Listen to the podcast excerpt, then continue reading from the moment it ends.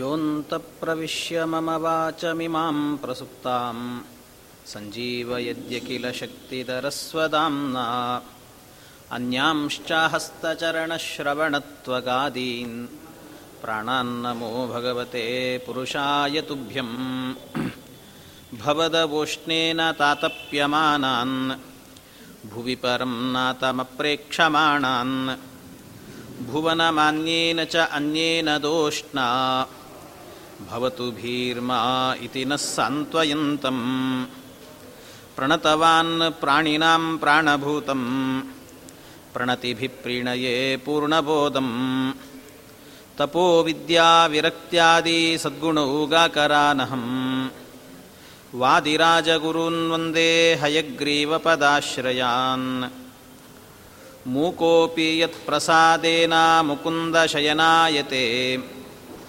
ರಾಜರಾಜಾಯತೆ ರಿಕ್ತೋ ರಾಘವೇಂದ್ರಂ ತಮಾಶ್ರಯೇ ಅನವದ್ಯಾತ್ಮಚಾರಿತ್ರಂ ವಾದಿಕದ್ಯೋತಭಾಸ್ಕರಂ ವಿದ್ಯಾಮಾನ್ಯಗುರುಂ ವಂದೇ ವಿದ್ಯಾವಿದ್ಯೋತಭಾಸ್ವರಂ ಶ್ರೀವಿಶ್ವೇಶತೀರ್ಥಗುರುಭ್ಯೋ ನಮಃ. ಶ್ರೀಗುರುಭ್ಯೋ ನಮಃ. ಹರಿ ಓಂ ಹರಿ ಓಂ ಹರಿ ಓಂ. ಕೃಷ್ಣ ಪರಮಾತ್ಮ ಅರ್ಜುನನಿಗೆ ಎಲ್ಲಿಯ ತನಕ ಕರ್ಮವನ್ನು ಮಾಡಬೇಕು ಅಂತ ಕೇಳಿದಾಗ, ಮನುಷ್ಯ ಸ್ಥಿತಪ್ರಜ್ಞನಾಗುವ ತನಕಲೂ ಕೂಡ ಕರ್ಮವನ್ನು ಮಾಡಬೇಕು ಅಂತ ಕೃಷ್ಣ ಉಪದೇಶ ಮಾಡಿದ. ಅದಕ್ಕೆ ಸ್ಥಿತಪ್ರಜ್ಞ ಅಂದರೆ ಏನು, ಸ್ಥಿತಪ್ರಜ್ಞ ಅಂತ ಯಾರನ್ನು ಕರೀತಾರೆ ಅಂತ ಪ್ರಶ್ನೆ ಮಾಡಿದಾಗ ಅದಕ್ಕೆ ಕೃಷ್ಣ ಹೇಳ್ತಾನೆ, ಯಾನಿಶಾ ಸರ್ವಭೂತಾನಾಂ ತಸ್ಯಾಂ ಜಾಗೃತಿ ಸಂಯಮಿ ಯಸ್ಯಾಂ ಜಾಗೃತಿ ಭೂತಾನಿ ಸಾನಿಶಾ ಪಶ್ಯತೋ ಮುನೇಹಿ. ಎಲ್ಲ ಜೀವರಿಗಳಿಗೂ ಕೂಡ ಯಾವುದು ಕತ್ತಲಾಗಿರುತ್ತೆ ಅದು ಸ್ಥಿತಪ್ರಜ್ಞನಿಗೆ ಬೆಳಕಾಗಿರುತ್ತೆ. ಯಾವುದು ಸ್ಥಿತಪ್ರಜ್ಞನಿಗೆ ಕತ್ತಲಾಗಿರುತ್ತೋ ಅದು ಜೀವರಿಗೆ ಬೆಳಕಾಗಿರುತ್ತೆ. ಇವರನ್ನೇ ಸ್ಥಿತಪ್ರಜ್ಞರು ಅಂತ ಅರ್ಥ ಮಾಡಿಕೊಳ್ಳಬೇಕು ಅಂತ ಕೃಷ್ಣ ಪರಮಾತ್ಮ ಒಗಟಿನ ಮಾತನ್ನು ಆಡ್ತಾನೆ. ಇದನ್ನು ಸಂಸ್ಕೃತದಲ್ಲಿ ಕೂಟ ಶ್ಲೋಕ ಅಂತ ಕರೀತಾರೆ. ಕೂಟ ಅಂದರೆ ಒಗಟು ಅಂತ ಅರ್ಥ, ಒಗಟಿನ ಶ್ಲೋಕಗಳು. ಇಂಥದ್ದು ಮಹಾಭಾರತದಲ್ಲಿ ಬೇಕಾದಷ್ಟಿದ್ದಾರೆ. ಅದರಲ್ಲಿ ಇದು ಒಂದು ಶ್ಲೋಕ. ಹಾಗೆ ಯಾನಿಶಾ ಸರ್ವಭೂತಾನಾಂ ತಸ್ಯಾಂ ಜಾಗೃತಿ ಸಂಯಮಿ. ಎಲ್ಲರೂ ಮಲಗಿದಾಗ ಇವರು ಎದ್ದಿರ್ತಾರಂತೆ. ಯಾವುದು ಎಲ್ಲರಿಗೂ ಕತ್ತಲೋ ಅದು ಇವರಿಗೆ ಬೆಳಕು, ಯಾವುದು ಎಲ್ಲರಿಗೂ ಕೂಡ ಬೆಳಕೋ ಅದು ಇವರಿಗೆ ಕತ್ತಲು ಅಂತ. ಅಂದರೆ ಅರ್ಥ ಏನು ಅಂದರೆ, ಸ್ಥಿತಪ್ರಜ್ಞರು ಅಂತ ಹೇಳಿದರೆ ಯಾವುದು ಇವತ್ತು ನಾವೆಲ್ಲರೂ ಕೂಡ ಈ ಲೋಕವನ್ನು, ವಿಷಯ ಪದಾರ್ಥಗಳನ್ನು ನೋಡಿಕೊಂಡು ಇದೆಲ್ಲವೂ ಕೂಡ ನಮ್ಮದ್ದು ಅಂತ ತಿಳಿದು ಬದುಕ್ತಾ ಇದ್ದೇವಲ್ಲ, ಇದನ್ನೆಲ್ಲವನ್ನು ಕೂಡ ನಶ್ವರ ಅಂತ ತೀರ್ಮಾನ ಮಾಡಿದವರಂತೆ. ಇದೆಲ್ಲವೂ ಕೂಡ ನಶ್ವರ, ಇದು ಯಾವುದು ಶಾಶ್ವತ ಅಲ್ಲ ಅಂತ ತೀರ್ಮಾನ ಮಾಡಿದವರು.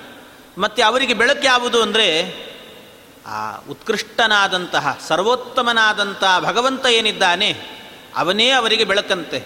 ಹಾಗಾಗಿ ಅಂಥ ಬೆಳಕು. ಆದರೆ ನಾವು ಅದನ್ನು ಮಾತ್ರ ಮರೆತೇ ಇದ್ದೇವೆ ಯಾವಾಗಲೂ ಕೂಡ. ಅದು ನಮಗೆ ಬೆಳಕಲ್ಲ, ಅದು ಕತ್ತಲು. ಯಾವಾಗಲೂ ಕೂಡ ನಮಗೆ ಕಾಣೋದೇ ಇಲ್ಲ ಅದು. ಹಾಗಾಗಿ ಅದು ಕತ್ತಲು, ಆದ್ದರಿಂದಾಗಿ ನಮಗೆ ಕತ್ತಲು, ಅದು ಅವರಿಗೆ ಬೆಳಕು. ಯಾವುದು ನಮಗೆ ಬೆಳಕೋ ಅದು ಅವರಿಗೆ ಕತ್ತಲು. ಹೀಗೆ ಇಂಥವರನ್ನು ಸ್ಥಿತಪ್ರಜ್ಞ ಅಂತ ಕರೀತಾರೆ. ಈ ಸ್ಥಿತಪ್ರಜ್ಞನ ಸ್ಥಿತಿಗೆ ಹೋದಾಗ, ಇದನ್ನು ಸಮಾಧಿ ಸ್ಥಿತಿ, ಆ ಸ್ಥಿತಿಗೆ ಹೋದಾಗ ಕರ್ಮವನ್ನು ಮಾಡಬೇಕು ಅಂತ ಇಲ್ಲ. ಕರ್ಮ ಮಾಡದೇ ಇದ್ದರೂ ಕೂಡ ನಡೆಯುತ್ತೆ. ಯಾವ ರೀತಿ ರುದ್ರದೇವರು ಮೊದಲಾದವರೆಲ್ಲರೂ ಕೂಡ ಯಾವ ರೀತಿ ಕರ್ಮವನ್ನು ಮಾಡದೇನೇ ಇದ್ದರೂ ಹಾಗೆ ಇರಬಹುದು ಅಂತ, ಈ ರೀತಿಯಾಗಿ ಎರಡು ವಿಧವಾಗಿರುವಂತಹದ್ದು ಅಂತ ಹೇಳಿದರು. ಸಾಂಖ್ಯಯೋಗ ಮತ್ತು ಕರ್ಮಯೋಗ ಅಂತ ನಿರೂಪಣೆ ಮಾಡಿದರು. ಅದಕ್ಕೆ ಅರ್ಜುನ ಕೇಳ್ತಾನೆ, ಅಲ್ಲ ಸರಿ, ಇಷ್ಟೆಲ್ಲ ಹೇಳ್ತಾ ಇದೆಯಲ್ಲ ಕೃಷ್ಣ, ನಾವು ಕರ್ಮವನ್ನು ಮಾಡಬೇಕು, ಆದರೆ ಕರ್ಮ ಮಾಡ್ತೇವೆ ಅಂದರೆ ಕರ್ಮಣ ಬದ್ಧತೆ ಜಂತು ಅಂತ ವೇದ ಹೇಳುತ್ತೆ. ವೇದದ ಮಾತಿದು.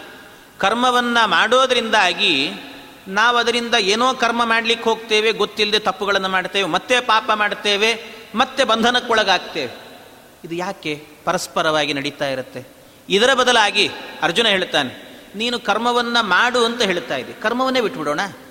ಕರ್ಮವನ್ನೇ ಬಿಟ್ಟರೆ ಪಾಪದ ಲೇಪವೇ ಇಲ್ಲಲ್ಲ, ನನಗೆ ಯಾವ ಪಾಪವೂ ಬರೋದಿಲ್ಲ, ಕರ್ಮವನ್ನೇ ಮಾಡೋದಿಲ್ಲ, ಬೇಕಾಗೇ ಇಲ್ಲ ಯಾವುದೂ ಕೂಡ, ಸುಮ್ಮನೆ ಕೂತ್ಕೊಂಡ್ಬಿಡ್ತೇನೆ ನಾನು ಅಂತ ಹೇಳಿದರೆ ಅದಕ್ಕೆ ಕೃಷ್ಣ ಹೇಳ್ತಾನೆ ಹಾಗೆ ಮಾಡಲಿಕ್ಕಿಲ್ಲ ಅಂತ. ಕರ್ಮವನ್ನು ಕರ್ಮಣಾ ಬದ್ಧತೆ ಜಂತುಹು ಅನ್ನೋದಕ್ಕೆ ವೇದಕ್ಕೆ ಅರ್ಥವೇ ಬೇರೆ. ಏನರ್ಥ? ಅದು ಸಕಾಮವಾದಂಥ ಕರ್ಮದಿಂದಾಗಿ ಬಂಧನಕ್ಕೊಳಗಾಗ್ತೇವೆ ಅಂತ ಅರ್ಥ. ನಿಷ್ಕಾಮ ಕರ್ಮದಿಂದಾಗಿ ಬಂಧನಕ್ಕೆ ಒಳಗಾಗೋದಿಲ್ಲ ಯಾವ ಮನುಷ್ಯನೂ ಕೂಡ. ಹಾಗಾಗಿ ನಿಷ್ಕಾಮ ಕರ್ಮವನ್ನು ಮಾಡು ಅಂತ ಅರ್ಥ. ಅದಕ್ಕೆ ನೀನು ಯುದ್ಧ ಮಾಡಬೇಕು, ಯುದ್ಧ ಮಾಡಬೇಕು ಅಂತ ಹೇಳಿದಾಗ ನನಗೆ ಸಿಂಹಾಸನ ಬೇಕು, ಇವರನ್ನು ಕೊಂದು ಸಿಂಹಾಸನದ ಮೇಲೆ ಕೂತ್ಕೊಂಡು ಮೆರೀಬೇಕು ಅನ್ನುವಂಥ ಭಾವದಿಂದ ನೀನು ಮಾಡಿದರೆ ಯುದ್ಧವನ್ನು, ಅದು ಸಕಾಮ ಕರ್ಮ ಆಯಿತು, ಅದರಿಂದಾಗಿ ಪಾಪವೇ ಬರುತ್ತೆ, ಪುಣ್ಯ ಬರೋದಿಲ್ಲ. ಆದರೆ ಇದು ಹರಿಪ್ರೀತಿಯಾಗಲಿ, ನಾನೊಬ್ಬ ಕ್ಷತ್ರಿಯ, ಇದು ನನ್ನ ಧರ್ಮ ಅಂತ ತಿಳಿದು ಹರಿಪ್ರೀತಿಗಾಗಿ ನನ್ನ ಕರ್ತವ್ಯವನ್ನು ಮಾಡ್ತಾ ಇದ್ದೇನೆ ಎನ್ನುವ ದೃಷ್ಟಿಯಿಂದ ಮಾಡಿದಾಗ ಆ ಕರ್ಮವೂ ಕೂಡ ಫಲವನ್ನು ಕೊಡುತ್ತೆ. ಹೀಗೆ ಕರ್ಮ ಎನ್ನುವಂಥದ್ದನ್ನು ನಿಷ್ಕಾಮನೆಯಿಂದ ಮಾಡಬೇಕು ಅಂತ ಕೃಷ್ಣ ಪರಮಾತ್ಮ ಹೇಳಿದಾಗ ಅದಕ್ಕೆ ಯಾವುದಾದ್ರೇನಂತೆ ಕರ್ಮವನ್ನೇ ಮಾಡೋದು ಬೇಡ, ಬಿಟ್ಟೇ ಬಿಡೋಣ ಅಂತ ಕೇಳಿದರೆ ಅದಕ್ಕೆ ಕೃಷ್ಣ ಹೇಳ್ತಾನೆ ಇಲ್ಲ, ಕರ್ಮವನ್ನು ಮಾಡಲೇಬೇಕು ಅಂತ, ಕರ್ಮ ಮಾಡಲೇಬೇಕು. ಕೃಷ್ಣ ಈ ಮಾತು ಹೇಳಿದಾಗ ಅಲ್ಲ, ಕರ್ಮ ಯಾಕೆ ಬೇಕು? ಎಲ್ಲರೂ ಹೋಗೋದೆಲ್ಲಿಗೆ? ಮೋಕ್ಷಕ್ಕೋಸ್ಕರ ಪ್ರಯತ್ನ ಮಾಡೋದೆಲ್ಲರೂ ಕೂಡ. ಆ ಮೋಕ್ಷ ಸಿಗಬೇಕು ಅಂದರೆ ನಿರಂತರವಾಗಿ ಚೆನ್ನಾಗಿ ಅಧ್ಯಯನ ಮಾಡೋಣ, ಜ್ಞಾನ ಸಂಪಾದನೆ ಮಾಡಿಕೊಳ್ಳೋಣ. ಜ್ಞಾನದಿಂದ ಮೋಕ್ಷ ಆಗತ್ತಲ್ವ? ಯಾಕೆ ಅಂದರೆ ಜ್ಞಾನದಿಂದ, ಆ ಜ್ಞಾನ ಬರಬೇಕು ಅಂದರೆ ಒಳಗೆ ಅಂತಃಕರಣ ಶುದ್ಧ ಆಗಬೇಕು. ಅಂತಃಕರಣ ಶುದ್ಧ ಆದಾಗ ನಿರ್ಮಲವಾದ ಅಂತಃಕರಣದಲ್ಲಿ ಜ್ಞಾನ ಬರುತ್ತಂತೆ. ಆ ಜ್ಞಾನ ಬಂದಾಗ ಮೋಕ್ಷ ಆಗುತ್ತೆ, ಭಗವಂತನ ಪ್ರಸಾದ, ಆಮೇಲೆ ಮೋಕ್ಷ ಅಂತ ಹೀಗಾಗುವುದು. ಹಾಗಾದರೆ ಆ ಜ್ಞಾನವೇ ಮುಖ್ಯ. ಜ್ಞಾನ ಬಂತು ಅಂತ ಆದರೆ ಅವನ ಪ್ರಸಾದದಿಂದ ಮೋಕ್ಷ ಆಗುತ್ತೆ. ಆದ್ದರಿಂದ ಕರ್ಮವೇ ಬೇಡ, ಬರೀ ಜ್ಞಾನ ಓದ್ತಾ ಕೂತ್ಕೊಂಡ್ಬಿಡ್ತೇನೆ, ನನಗಿದು ಯಾವುದು ಬೇಡ, ಯುದ್ಧ ಬೇಡ, ಗಿದ್ದ ಬೇಡ, ಏನೂ ಬೇಕಾಗಿಲ್ಲ, ಬರೀ ಶಾಸ್ತ್ರ ಓದ್ತಾ ಕೂತ್ಕೊಂಡ್ಬಿಡ್ತೇನೆ, ವಿದ್ಯಾಪೀಠಕ್ಕೆ ಹೋಗ್ತೇನೆ ನಾನು ಅಂತ ಹೇಳಿದರೆ ಅರ್ಜುನ, ಅದಕ್ಕೆ ಕೃಷ್ಣ ಹೇಳ್ತಾನೆ ಲೋಕೇಸ್ಮಿನ್ ದ್ವಿವಿಧಾ ನಿಷ್ಠಾ ಪುರಾ ಪ್ರೋಕ್ತ ಮಯಾ ನಗ ಜ್ಞಾನಯೋಗೇನ ಸಾಂಖ್ಯಾನಾಂ ಕರ್ಮಯೋಗೇನ ಯೋಗಿನಾಂ. ಲೋಕದಲ್ಲಿ ಎರಡು ವಿಧವಾದಂಥ ಜನ ಇದೆ, ಎರಡು ವಿಧವಾದಂಥ ಜನಾಂಗದ ವ್ಯವಸ್ಥೆಯನ್ನು ನಾನು ಮಾಡಿದ್ದೇನೆ ಅಂತಾನೆ ಕೃಷ್ಣ. ಹೌದು, ನೀನು ಹೇಳಿದಂತೆ ಅಧ್ಯಯನದಿಂದ ಜ್ಞಾನದಿಂದಾಗಿಯೇ ಮೋಕ್ಷ ಅನ್ನೋದು ಹೌದು. ಆದರೆ ಕೆಲವರಿಗಾಗುವಾಗ ಅವರು, ಕೆಲವರು ಜ್ಞಾನಕ್ಕೋಸ್ಕರವೇ ಇರುವವರು, ಕೆಲವರು ಕರ್ಮಕ್ಕಾಗಿಯೇ ಇರುವರು. ಕರ್ಮ ಮಾಡ್ತಾರೆ ಅಂದ ಕೂಡಲೇ ಜ್ಞಾನ ಬೇಡ ಅಂತ ಅರ್ಥ ಅಲ್ಲ. ಅದಕ್ಕೆ ಕರ್ಮ ಮಾಡ್ತಾರೆ ಅಂದರೆ ಜ್ಞಾನಪೂರ್ವಕವಾಗಿ ಕರ್ಮ ಮಾಡಬೇಕು. ಹಾಗೆ ಜ್ಞಾನಿಗಳಾದವರು ಕೂಡ ಬರೀ ಅಧ್ಯಯನ ಮಾಡ್ತಾರಾ ಅಂದರೆ ಅದು ಇಲ್ಲ, ಅವರೂ ಕರ್ಮವನ್ನು ಮಾಡಬೇಕು. ಜ್ಞಾನಿಗಳೂ ಕರ್ಮವನ್ನು ಮಾಡಬೇಕು, ಕರ್ಮಿಗಳೂ ಕೂಡ ಜ್ಞಾನ ಸಂಪಾದನೆ ಮಾಡಬೇಕು. ಎರಡು ರೀತಿಯಲ್ಲಿ ಅದರಲ್ಲಿ ವ್ಯವಸ್ಥೆ ಇದೆ ಅಂತಾನೆ ಭಗವಂತ. ಒಂದು ಸನಕಾದಿಗಳು, ಇನ್ನೊಂದು ಜನಕಾದಿಗಳು ಅಂತ. ಸನಕಾದಿ ಜನಕಾದಿ ಅಂತ ವ್ಯವಸ್ಥೆ. ಸನಕಾದಿ ಜನಕಾದಿ ಅಂದರೆ, ಸನಕಾದಿಗಳು ಅಂದರೆ ಚತುರ್ಮುಖ ಬ್ರಹ್ಮದೇವರ ಮಕ್ಕಳು, ಸನತ್ ಸನತ್ ಸುಜಾತೀಯ, ಸನತ್ ಕುಮಾರ ಅಂತೆಲ್ಲ ನಾಲ್ಕು ಜನ ಮಕ್ಕಳಿದ್ದಾರೆ. ಅವರಾಗುವಾಗ ಅವರು ಬರೀ ಜ್ಞಾನ ಕಾರ್ಯವೇ ಅವರದ್ದು, ಯಾವಾಗಲೂ ಅಧ್ಯಯನವೇ ಮಾಡ್ತಿರ್ತಾರೆ. ಅಧ್ಯಯನ ಮಾಡ್ತಾರೆ ಅಂದ ಮಾತ್ರಕ್ಕೇನೆ ಅವರೇನು ಸಂಧ್ಯಾ ವಂದನೆ ಮಾಡೋದಿಲ್ಲ ಅಂತ ತಿಳ್ಕೋಬಾರದು, ಕರ್ಮ ಮಾಡೋದಿಲ್ಲ ಅಂತಿಲ್ಲ, ಅವರೂ ಕರ್ಮವನ್ನು ಮಾಡ್ತಾರೆ. ಆದರೆ ಅಲ್ಲಿ ಜ್ಞಾನ ಪ್ರಚುರ, ಹೆಚ್ಚು ಜ್ಞಾನ ಕಾರ್ಯವನ್ನು ಮಾಡ್ತಾರೆ, ಕರ್ಮ ಕಾರ್ಯ ಎನ್ನುವಂತಹದ್ದು ಅಲ್ಪ ಮಾಡ್ತಾರೆ ಅಂತ ಅರ್ಥ. ಇನ್ನು ಜನಕಾದಿಗಳು ಅಂತ ಹೇಳಿದಾಗ, ಜನಕ ಮೊದಲಾದಂತಹ ರಾಜರುಗಳಾಗುವಾಗ ಅವರು ಕರ್ಮವನ್ನು ಹೆಚ್ಚು ಮಾಡಬೇಕು, ಜ್ಞಾನವನ್ನು ಮಾಡಬೇಕು, ಬಿಡಬಾರದು ಜ್ಞಾನವನ್ನು, ಜ್ಞಾನವನ್ನೂ ಮಾಡಬೇಕು, ಆದರೆ ಕರ್ಮವನ್ನು ಹೆಚ್ಚು ಮಾಡಬೇಕು ಅಂತ ಹೇಳುತ್ತಾರೆ. ಕರ್ಮದಿಂದಾಗಿ ಅವರಿಗೆ ಕರ್ಮದಿಂದಾಗಿ ಮೋಕ್ಷ, ಇವರಿಗೆ ಜ್ಞಾನದಿಂದ ಮೋಕ್ಷ ಅಂತ. ಹೀಗೆ ಎರಡು ವ್ಯವಸ್ಥೆಗಳಿದ್ದಾವೆ. ನಿನ್ನ ಧರ್ಮ ಯಾವುದು ಅಂತಾನೆ ಕೃಷ್ಣ. ನಿನ್ನ ಧರ್ಮ ಯಾವುದು? ನೀನೊಬ್ಬ ಕ್ಷತ್ರಿಯ. ಕ್ಷತ್ರಿಯನ ಧರ್ಮ ಏನು ಅಂದರೆ ಕರ್ಮವನ್ನು ಮಾಡೋದು, ಯುದ್ಧವನ್ನು ಮಾಡೋದು, ದುಷ್ಟರ ದಮನವನ್ನು ಮಾಡೋದೇ ಅವನ ಧರ್ಮ. ಹಾಗಾಗಿ ನಿನ್ನ ಧರ್ಮವನ್ನು ನೀನು ಪರಿಪಾಲನೆ ಮಾಡು. ಕರ್ಮಣ್ಣೇ ವಾಧಿಕಾರಸ್ಥೆ. ನಿನ್ನ ಕರ್ಮವನ್ನು ಮಾಡು, ಫಲವನ್ನು ನಿರೀಕ್ಷೆ ಮಾಡಲಿಕ್ಕೆ ಹೋಗಬೇಡ, ಆಸೆಯಿಂದ ಮಾಡಬೇಡ, ಯಾವುದು ಇಲ್ಲದೇನೆ ಕರ್ಮವನ್ನು ಮಾಡು. ಅದರ ಜೊತೆಗೆ ಜ್ಞಾನವನ್ನೂ ಸಂಪಾದನೆ ಮಾಡು. ಜ್ಞಾನ ಇಲ್ಲದೇನೆ ಬರೀ ಕರ್ಮವನ್ನು ಮಾಡಿದರೆ ಫಲ ಇಲ್ಲ ಅಂತ ಹೇಳ್ತಾರೆ. ಕೆಲವೊಮ್ಮೆ ಹೇಳ್ತಿರ್ತಾರಲ್ವ ಕೆಲವರೆಲ್ಲ, ಏನು ಅಂದರೆ ಯಾವಾಗಲಾದರೂ ಒಂದು ಸರ್ತಿ ಒಮ್ಮೆ ನಮ್ಮ ಜೀವನದಲ್ಲಿ ಬದರಿ ಯಾತ್ರೆ ಮಾಡಬೇಕು ಅಂತ ಅನಿಸುತ್ತಂತೆ. ಬದರಿ ಯಾತ್ರೆ ಮಾಡಬೇಕು ಅಂತ ಅನ್ನಿಸಿ ಇದು ಬದರಿ ಯಾತ್ರೆಗೆ ಹೋಗುವಾಗ ಹರಿದ್ವಾರ ಸಿಗುತ್ತದೆ. ಹರಿದ್ವಾರ ಸಿಕ್ಕಾಗ ಅಲ್ಲಿ ಹರಿಯುವಂತಹ ಆ ಗಂಗೆಯಲ್ಲಿ ಒಮ್ಮೆ ಸ್ನಾನ ಮಾಡಿದರೆ ಸಾಕಂತೆ. ಗಂಗೆ ಎಷ್ಟು ಅಂದರೆ ಗಂಗೆ ಮಾಂ ಪುನೀಹಿ ಅಂತ ಸ್ನಾನ ಮಾಡುವಾಗ ಗಂಗೆಯ ಸ್ಮರಣೆ ಮಾಡಿದ್ರೇನೆ ಪಾಪಗಳು ನಾಶ ಆಗತ್ತಂತೆ. ಅಂಥದ್ದು ಅಂಥ ಗಂಗೆಯಲ್ಲೇ ಹೋಗಿ ಸ್ನಾನವನ್ನು ಮಾಡಿದ್ವಿ ಅಂದರೆ ಎಷ್ಟು ಪುಣ್ಯ ಇರಬೇಡ. ಹಾಗಾದರೆ ಅದಕ್ಕೆ ಮನುಷ್ಯನ ಅನುಸಂಧಾನ ಏನು ಅಂದರೆ, ಜೀವರ ಅನುಸಂಧಾನ, ಒಮ್ಮೆ ನಾವೆಲ್ಲ ಮಾಡಿದ ಪಾಪಗಳನ್ನೆಲ್ಲ ಕಟ್ಟಿಕೊಂಡು ಹೋಗಿ ಒಮ್ಮೆ ಹರಿದ್ವಾರದ ಗಂಗೆಯಲ್ಲಿ ಮುಳುಗಿದ್ವಿ ಅಂತಾದರೆ, ಮುಳುಗಿ ಏಳುವಾಗ ಅಬ್ಬ ನಮ್ಮ ಪಾಪ ಎಲ್ಲ ಪರಿಹಾರ ಆಯಿತು ಅಂದುಕೊಳ್ಳುತ್ತೆ, ನಮ್ಮ ಪಾಪ ಎಲ್ಲ ಹೊರಟೋಯ್ತು ಅಂತ ಯೋಚನೆ ಮಾಡಿ. ಹಾಗಾದರೆ ನಾವು ಜೀವನದ ಉದ್ದಕ್ಕೂ ಪಾಪವನ್ನೇ ಮಾಡಿರ್ತೇವೆ. ಅಷ್ಟೂ ಪಾಪವನ್ನು ಮಾಡಿ ಯಾವುದೋ ಇಪ್ಪತ್ತು ವರ್ಷಕ್ಕೊಮ್ಮೆ ಮೂವತ್ತು ವರ್ಷಕ್ಕೊಮ್ಮೆ ಹೋಗಿ ಗಂಗೆಯಲ್ಲಿ ಸ್ನಾನ ಮಾಡಿದಾಗ ನಮ್ಮ ಪಾಪ ನಾಶ ಆಗಿ ಹೋಗುತ್ತೆ ಅಂದರೆ, ಅದೇ ಗಂಗೆಯಲ್ಲೇನೆ ನಿತ್ಯವೂ ಕೂಡ ಸಾವಿರಾರು ಜಲಚರ ಪ್ರಾಣಿಗಳು, ಮೀನುಗಳು, ಮೊಸಳೆಗಳು, ಏನೇನೋ ಪ್ರಾಣಿಗಳು ಹುಟ್ಟುತ್ತಾ ಇರ್ತಾವೆ, ಅಲ್ಲಿಯೇ ಬದುಕ್ತಾವೆ, ಅಲ್ಲಿಯೇ ಸಾಯ್ತಾವೆ. ಹಾಗಾದರೆ ಗಂಗೆಯಲ್ಲೇ ಹುಟ್ಟಿ ಗಂಗೆಯಲ್ಲೇ ಬದುಕಿ ಗಂಗೆಯಲ್ಲೇ ಸಾಯುವಂತಹ ಆ ಪ್ರಾಣಿಗಳಿಗೆ ಎಷ್ಟು ಪುಣ್ಯ ಇರಬೇಡ. ಹಾಗಾದರೆ ನಾವು ಒಂದು ಬಾರಿ ಸ್ನಾನ ಮಾಡಿದ್ರಿಂದಲೇ ನಮ್ಮ ಪಾಪನಾಶವಾಗಿ ಪುಣ್ಯ ಬರುತ್ತದೆ ಅಂದರೆ, ಅಲ್ಲಿಯೇ ಹುಟ್ಟಿ ಸಾಯಿ ಸತ್ತು ಬದುಕುವಂಥ ಪ್ರಾಣಿಗಳಿಗೆ ಎಷ್ಟು ಪುಣ್ಯ ಇರಬೇಡ. ಅದಕ್ಕೆ ಜ್ಞಾನಿಗಳು ಹೇಳುತ್ತಾರೆ, ಋಷಿಗಳು, ಅವುಗಳಿಗೆ ಪುಣ್ಯ ಇಲ್ಲ, ಅವುಗಳಿಗೆ ಪುಣ್ಯವೇ ಇಲ್ಲ ಅಂತ. ಯಾಕೆ ಅಂದರೆ, ತೇ ಜ್ಞಾನಹೀನಾ ನ ಫಲಂ ಲಭಂತೆ, ತೇ ಜ್ಞಾನಹೀನಾ ನ ಫಲಂ ಲಭಂತೆ.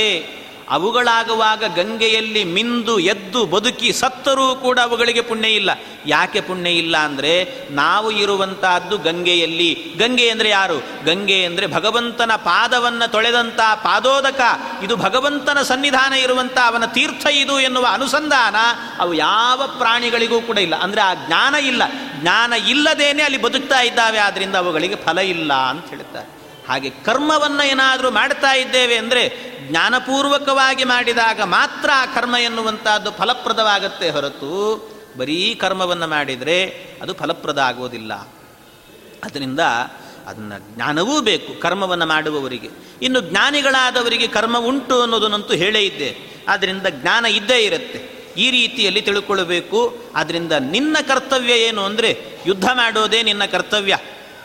ಅದರಿಂದ ಯುದ್ಧ ಮಾಡು, ನಿನ್ನ ಕರ್ತವ್ಯವನ್ನು ಮಾಡಬೇಕು ನೀನು. ಅದಕ್ಕೋಸ್ಕರವಾಗಿ ನಾನು ಹೇಳ್ತಾ ಇದ್ದೇನೆ, ಮಾಡು ಯುದ್ಧ ಅಂತ ಕೃಷ್ಣ ಹೇಳಿದಾಗ ಅದಕ್ಕೆ ಮತ್ತೆ ಹೇಳ್ತಾನೆ ಅಲ್ಲ, ಇದನ್ನು ಇಷ್ಟೆಲ್ಲ ಮಾಡೋದರ ಬದಲಾಗಿ ಅಧ್ಯಯನ ಗಿದ್ದೇನ ಅಂತೆಲ್ಲ ಹೇಳೋದಿಲ್ಲ, ನಾನು ಏನೂ ಮಾಡೋದಿಲ್ಲ, ಏನೂ ಮಾಡದೇನೆ ಸುಮ್ಮನೆ ಕೂತ್ಬಿಡ್ತೇನೆ ಅಷ್ಟೇ, ಕರ್ಮವನ್ನೇ ಮಾಡೋದಿಲ್ಲ. ಕರ್ಮ ಮಾಡಿದರೆ ಅಲ್ವ ಸಮಸ್ಯೆ, ಕರ್ಮ ಮಾಡಿದಾಗ ಆ ಕರ್ಮದಿಂದಾಗಿ ಬಂಧನ, ಇನ್ನೊಂದು ಮತ್ತೊಂದು.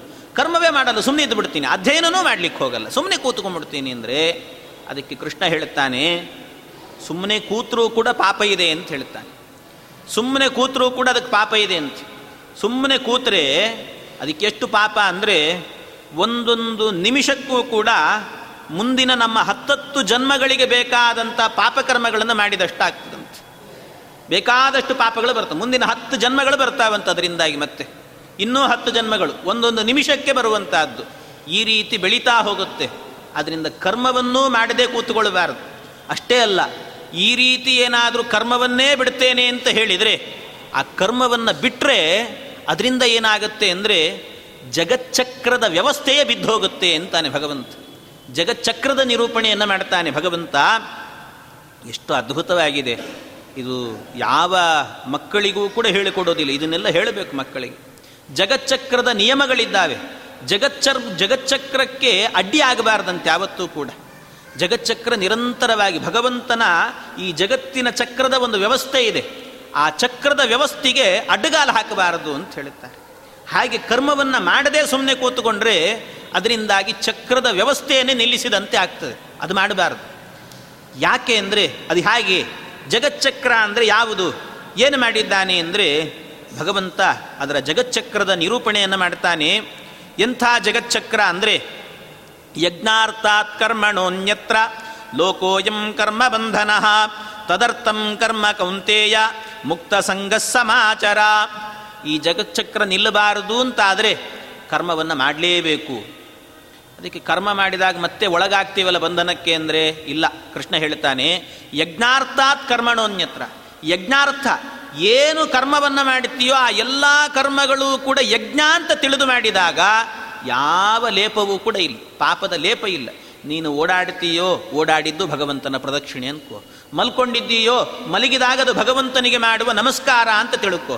ಬಾಯಲ್ಲಿ ಮಾತಾಡ್ತಾ ಇದ್ದೀಯೋ, ಏನು ಮಾತಾಡಿದರೂ ಕೂಡ ಸಕಲ ಶಬ್ದಗಳೂ ಕೂಡ ಭಗವಂತನನ್ನೇ ಹೇಳ್ತಾವೆ. ಆದ್ದರಿಂದ ಸಕಲ ಶಬ್ದ ವಾಚ್ಯನಾಗಿದ್ದಾನೆ, ಆದ್ದರಿಂದ ಎಲ್ಲ ಶಬ್ದಗಳೂ ಕೂಡ ಭಗವಂತನನ್ನು ಹಾಡಿ ಹೊಗಳುತ್ತಾ ಇದ್ದಾವೆ ಅಂತಂದುಕೋ. ಎಲ್ಲಿ ಯಾವ ಕಲ್ಲುಗಳನ್ನು ಮುಳ್ಳುಗಳನ್ನು ಏನು ನೋಡುತ್ತೀಯೋ ಅಲ್ಲಿ ಭಗವಂತ ಇದ್ದಾನೆ ಅಂತ ಚಿಂತನೆ ಮಾಡು. ಇದು ನಿಜವಾದ ಯಜ್ಞ. ಹೀಗೆ ಕರ್ಮವನ್ನು ಮಾಡಿದಾಗ ಅದು ಕರ್ಮದ ಬಂಧನಕ್ಕೆ ಒಳಗಾಗೋದಿಲ್ಲ. ನಾವು ಈ ಕರ್ಮವನ್ನು ಮಾಡದೇ ಇದ್ದರೆ ಜಗಚ್ಚಕ್ರ ನಿಲ್ಲುತ್ತೆ. ಏನ ಜಗಚ್ಚಕ್ರ? ಅನ್ನದ್ಭವಂತಿ ಭೂತಾನಿ ಪರ್ಜನ್ಯಾದನ್ನ ಸಂಭವ, ಯಜ್ಞಾದ್ಭವತಿ ಪರ್ಜನ್ಯೋ ಯಜ್ಞ ಕರ್ಮ ಸಮುದ್ಭವ, ಕರ್ಮ ಬ್ರಹ್ಮೋದ್ಭವಂ ವಿದ್ಧಿ ಬ್ರಹ್ಮಾಕ್ಷರ ಸಮುದ್ಭವಂ, ತಸ್ಮಾತ್ ಸರ್ವಗತಂ ಬ್ರಹ್ಮ ನಿತ್ಯಂ ಯಜ್ಞೇ ಪ್ರತಿಷ್ಠಿತಂ. ಭಗವಂತ ಹೇಳ್ತಾ ಇದ್ದಾನೆ, ನೋಡು ಜಗತ್ತಿನ ವ್ಯವಸ್ಥೆ ಇದೆ. ಏನು ಜಗತ್ತಿನ ವ್ಯವಸ್ಥೆ ಅಂದರೆ, ಮನುಷ್ಯರು ಬದುಕಬೇಕು. ಮನುಷ್ಯರು ಬದುಕಬೇಕು ಅಂದರೆ ಅವರೆಲ್ಲರೂ ಕೂಡ ಬದುಕೋದು ಹಾಗೆ, ಎಲ್ಲರೂ ಕೂಡ ಬದುಕಿದ್ದಾರೆ. ಮನುಷ್ಯರೆಲ್ಲ ಬದುಕಿರೋದು ಯಾವುದರಿಂದ ಅಂದರೆ ಅನ್ನದಿಂದ ಬದುಕಿದ್ದಾರೆ ಅಂತಾನೆ ಕೃಷ್ಣ. ಅನ್ನ ತಿನ್ನಬೇಕು, ಏನಾದರೂ ತಿನ್ನಲಿಲ್ಲ ಅಂದರೆ ಬದುಕಲಿಕ್ಕೆ ಹೇಗೆ ಸಾಧ್ಯ? ಅದರಿಂದ ಬದುಕಬೇಕು. ಬದುಕಬೇಕು ಅಂದರೆ ಭೂತಾನಿ ಎಲ್ಲ ಪಂಚಭೂತಗಳೆಲ್ಲವೂ ಕೂಡ ಅಂದರೆ ಮನುಷ್ಯರೆಲ್ಲರೂ ಕೂಡ ಬದುಕಬೇಕಾಗಿರುವಂಥದ್ದು ಹೇಗೆ ಅಂದರೆ ಅನ್ನದ್ಭವಂತಿ ಭೂತಾನಿ, ಅನ್ನದಿಂದಲೇ ಬದುಕೋದು. ಅನ್ನ ಇಲ್ಲದೆ ಇದ್ದರೆ ಬದುಕಲಿಕ್ಕಾಗಲ್ಲ. ಹಾಗಾದರೆ ಅನ್ನ ಹೇಗೆ ಬರುತ್ತೆ ಅಂತ ಕೇಳ್ತೀರೋ, ಅನ್ನ ಬರೋದು ಹೇಗೆ ಅಂದರೆ ಒಂದಕ್ಕೊಂದು ಲಿಂಕ್ ಹೇಳ್ತಾನೆ ಭಗವಂತ. ಇದು ಜಗತ್ತಿನ ಚಕ್ರ ಅಂತ ಹೇಳ್ತಾನೆ, ಒಂದಕ್ಕೊಂದಿದೆ. ಪರ್ಜನ್ಯಾದನ್ನ ಸಂಭವ, ಮೋಡದಿಂದ ಅನ್ನ ಬರುತ್ತದಂತೆ. ಮೋಡದಿಂದ ಅನ್ನ, ಅದು ಮೋಡ. ಎಷ್ಟೋ ಜನರು ಹೇಳ್ತಿರ್ತಾರೆ, ಇವತ್ತು ಏನೇನೋ ರಿಸರ್ಚ್ ಮಾಡ್ತಿರ್ತಾರೆ, ಮೋಡದ ಬಗ್ಗೆ ರಿಸರ್ಚ್ ಮಾಡಲಿ ನೋಡೋಣ, ಹೇಗೆ ಮೋಡವನ್ನು ಕಟ್ಟಿಸಬೇಕು ಅಂದರೆ ಹೇಗಾಗ್ತದೆ, ಅದೆಲ್ಲ ಕಷ್ಟ ಇದೆ. ಅದರಿಂದಾಗಿ ಅಂಥ ಮೋಡದಿಂದಾಗಿ ಅನ್ನ ಹುಟ್ಟುತ್ತೆ. ಅಂದ ಅನ್ನದಿಂದಾಗಿ ಜೀವರು ಬದುಕ್ತಾರೆ. ಆ ಅನ್ನ ಸಿಗಬೇಕು ಅಂದರೆ ಮೋಡ ಬೇಕು. ಆ ಮೋಡ ಇದ್ದರೆ ಮಳೆ ಬರುತ್ತೆ, ಬೆಳೆ ಬರುತ್ತೆ, ಅದರಿಂದ ಅನ್ನ ಸಿಗುತ್ತೆ. ಹಾಗಾಗಿ ಮಳೆ ಎನ್ನುವಂಥದ್ದು, ಮೋಡ ಎನ್ನುವಂಥದ್ದು ಬೇಕು. ಮೋಡ ಹೇಗೆ ಬರುತ್ತೆ ಅಂತ ಕೇಳ್ತೀರೋ, ಮೋಡ ಬರೋದು ಹೇಗೆ ಅಂದರೆ ಯಜ್ಞಾದ್ಭವತಿ ಪರ್ಜನ್ಯ, ಯಜ್ಞದಿಂದಾಗಿ ಮೋಡ ಬಿತ್ತುತ್ತೆ ಅಂತ. ಮೋಡ ಕಟ್ಟಿಕೊಳ್ಳೋದು ಹೇಗೆ ಅಂದರೆ ಯಜ್ಞದಿಂದಾಗಿ ಕಟ್ಟಿಕೊಳ್ಳುತ್ತೆ ಅಂತ. ಹಾಗಾದರೆ ಯಜ್ಞದಿಂದಾಗಿ, ಯಜ್ಞವನ್ನು ಮಾಡಿದಾಗ ಆ ಯಜ್ಞದ ಶಕ್ತಿಯಿಂದಾಗಿ, ಆ ಧೂಮದ ಶಕ್ತಿಯಿಂದ, ಮೇಘ ಅಂದರೆ ಬೇರೆ ಏನಲ್ಲ. ಕಾಳಿದಾಸ ಒಂದು ಕಡೆಯಲ್ಲಿ ಹೇಳ್ತಾನೆ, ಧೂಮಜ್ಯೋತಿ ಸಲಿಲ ಮರುತ ಸನ್ನಿಪಾತ ಕ್ವಮೇಘ ಅಂತ ಹೇಳ್ತಾನೆ ಮೇಘದೂತ ಕಾವ್ಯದಲ್ಲಿ. ಹಾಗೆ ಧೂಮಜ್ಯೋತಿ ಸಲಿಲ ಮರುತ ಇದೆಲ್ಲ ಸೇರಿ ಕಟ್ಟಿಕೊಳ್ಳಬೇಕು ಅಂದರೆ ಅದೊಂದು ಭಗವಂತನ ಶಕ್ತಿ, ಯಜ್ಞ ರೂಪದಿಂದಾಗಿ ಸಿಗುವಂಥ ಒಂದು ಶಕ್ತಿ. ಆ ಶಕ್ತಿ ಬೇಕು. ಆ ಶಕ್ತಿ ಇಲ್ಲದೇ ಇದ್ದರೆ ಅದು ಮೋಡ ಕಟ್ಟಿಕೊಳ್ಳಲಿಕ್ಕೆ ಸಾಧ್ಯ ಇಲ್ಲ. ಅದರಿಂದ ಮೋಡ ಬೇಕು. ಮೋಡ ಬರೋದು ಯಾವುದರಿಂದ ಅಂದರೆ ಯಜ್ಞಾದ್ಭವತಿ ಪರ್ಜನ್ಯ. ಆಮೇಲೆ ಯಜ್ಞ ನಡೀಬೇಕಲ್ಲ, ಯಜ್ಞ ಹೇಗೆ ನಡೀತದೆ ಅಂದರೆ ಅದಕ್ಕೆ ಕೃಷ್ಣ ಹೇಳಿದ ಯಜ್ಞ ಕರ್ಮ ಸಮುದ್ಭವ. ಆ ಯಜ್ಞ ನಡೆಯೋದು ಕರ್ಮದಿಂದ ಅಂತಾನೆ ಕೃಷ್ಣ.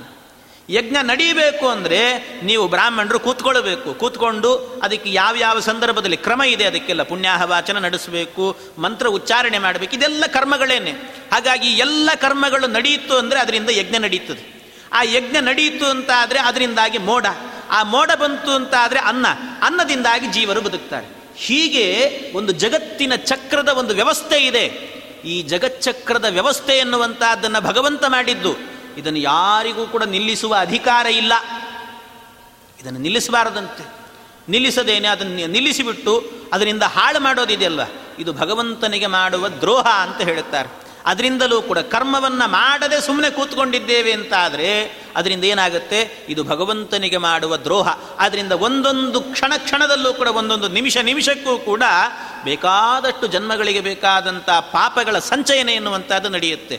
ಅದರಿಂದಾಗಿ ಕರ್ಮವನ್ನು ಮಾಡದೆ ಸುಮ್ಮನೆ ಕೂತ್ಕೊಳ್ತೇನೆ ಅಂತ ಹೇಳೋದು ಸರಿಯಲ್ಲ ಅರ್ಜುನ. ಅದರಿಂದ ಕರ್ಮವನ್ನು ಮಾಡಬೇಕು ಅಂತ ಕೃಷ್ಣ ಹೇಳ್ತಾನೆ. ಕರ್ಮ ಬ್ರಹ್ಮೋದ್ಭವಂ ವಿದ್ಧಿ ಬ್ರಹ್ಮಾಕ್ಷರ ಸಮುದ್ಭವಂ, ತಸ್ಮಾತ್ ಸರ್ವಗತಂ ಬ್ರಹ್ಮ ನಿತ್ಯಂ ಯಜ್ಞೆ ಪ್ರತಿಷ್ಠಿತಂ. ಈ ಕರ್ಮ ಯಾರಿಗೆ, ಯಾರನ್ನು ಕುರಿತು ಮಾಡಬೇಕು ಕರ್ಮವನ್ನು ಅಂದರೆ ಕರ್ಮ ಬ್ರಹ್ಮೋದ್ಭವಂ ವಿದ್ಧಿ, ಎಲ್ಲವೂ ಕೂಡ ಬ್ರಹ್ಮಾರ್ಪಿತ ಅಂದರೆ ಕೃಷ್ಣಾರ್ಪಿತ ಅಂತ ತಿಳಿದು ಅವನಿಗೆ ಅರ್ಪಣೆಯನ್ನು ಮಾಡಬೇಕು ಅನ್ನುವಂಥ ರೀತಿಯಲ್ಲಿ ಮಾಡಬೇಕು. ತಸ್ಮಾತ್ ಸರ್ವಗತಂ ಬ್ರಹ್ಮ ನಿತ್ಯಂ ಯಜ್ಞೆ ಪ್ರತಿಷ್ಠಿತಂ. ಆ ಯಜ್ಞದಲ್ಲಿ ಭಗವಂತ ಇದ್ದಾನೆ ಅಂತ ತಿಳಿದು ಹೀಗೆ ಆ ಯಜ್ಞವನ್ನು ಮಾಡಿದಾಗ ಆಗ ಯಾವುದೇ ರೀತಿಯಾದಂತಹ ಕರ್ಮದ ಬಂಧನಕ್ಕೆ ಒಳಗಾಗದೇನೆ ಅಲ್ಲಿ ಭಗವಂತ ಇದ್ದಾನೆ ಅಂತ ಅನುಸಂಧಾನ ಮಾಡಿಕೊಂಡು ಮಾಡಿದಾಗ ಈ ಜಗಚ್ಚಕ್ರದ ವ್ಯವಸ್ಥೆಯನ್ನು ಉಳಿಸಿದಂತೆ ಆಗತ್ತೆ. ಭಗವಂತನ ಕೆಲಸದಲ್ಲಿ ನಾವು ಸಹಾಯಕರಾಗಿ ಕೆಲಸವನ್ನು ಮಾಡಿದಂತೆ ಆಗತ್ತೆ. ಆದ್ದರಿಂದ ಭಗವಂತನ ವಿಚಾರದಲ್ಲಿ ನಾವು ಸಹಾಯಕರಾಗಿದ್ದೇವೆ ಅಂದರೆ, ಅವನ ದಾಸರಾಗಿದ್ದೇವೆ ಅಂದರೆ, ಅದರಿಂದಾಗಿ ನಮಗೆ ಭಗವಂತನ ಅನುಗ್ರಹ ಆಗತ್ತೆ ಅಂತರ್ಥ. ಇದರಿಂದ ಮೋಕ್ಷ ಆಗತ್ತೆ ಅಂತರ್ಥ. ಅದಕ್ಕಾಗಿ ಕರ್ಮವನ್ನು ನಿಲ್ಲಿಸಬಾರದು ಅಂತ ಕೃಷ್ಣ ಪರಮಾತ್ಮ ಹೇಳಿದ. ಅದಕ್ಕೆ ಅಲ್ಲ, ಕರ್ಮವನ್ನು ನಿಲ್ಲಿಸಬಾರದು ಅಂತ ಹೇಳಿದೆಯಲ್ಲ, ಎಲ್ಲಿ ತನಕ ಕರ್ಮವನ್ನು ನಿಲ್ಲಿಸಬಾರದು? ಸರಿ, ಸ್ಥಿತಪ್ರಜ್ಞ ಸ್ಥಿತಪ್ರಜ್ಞನಾದ ನಂತರ ಮತ್ತೆ ಸ್ಥಿತಪ್ರಜ್ಞ ಸ್ಥಿತಿ ಹೋಯಿತು ಅಂದರೆ ಮತ್ತೆ ಕರ್ಮ ಯಾವಾಗ? ನಾವು ಇದನ್ನು ಮುಗಿಸೋದು ಯಾವಾಗ? ಕೊನೆ ಇಲ್ವಾ ಇದಕ್ಕೆ ಕರ್ಮಕ್ಕೆ ಅಂತ ಕೇಳಿದರೆ, ಅದಕ್ಕೆ ಕೃಷ್ಣ ಹೇಳ್ತಾನೆ, ಯಸ್ತ್ವಾತ್ಮರತಿರೇವ ಸ್ಯಾತ್ ಆತ್ಮತೃಪ್ತಶ್ಚ ಮಾನವಃ ಆತ್ಮನ್ಯೇವ ಚ ಸಂತುಷ್ಟಃ ತಸ್ಯ ಕಾರ್ಯಂ ನ ವಿದ್ಯತೆ. ಅವನಿಗಾಗುವ ಕರ್ಮ ಇಲ್ಲ. ಯಾರಿಗೆ?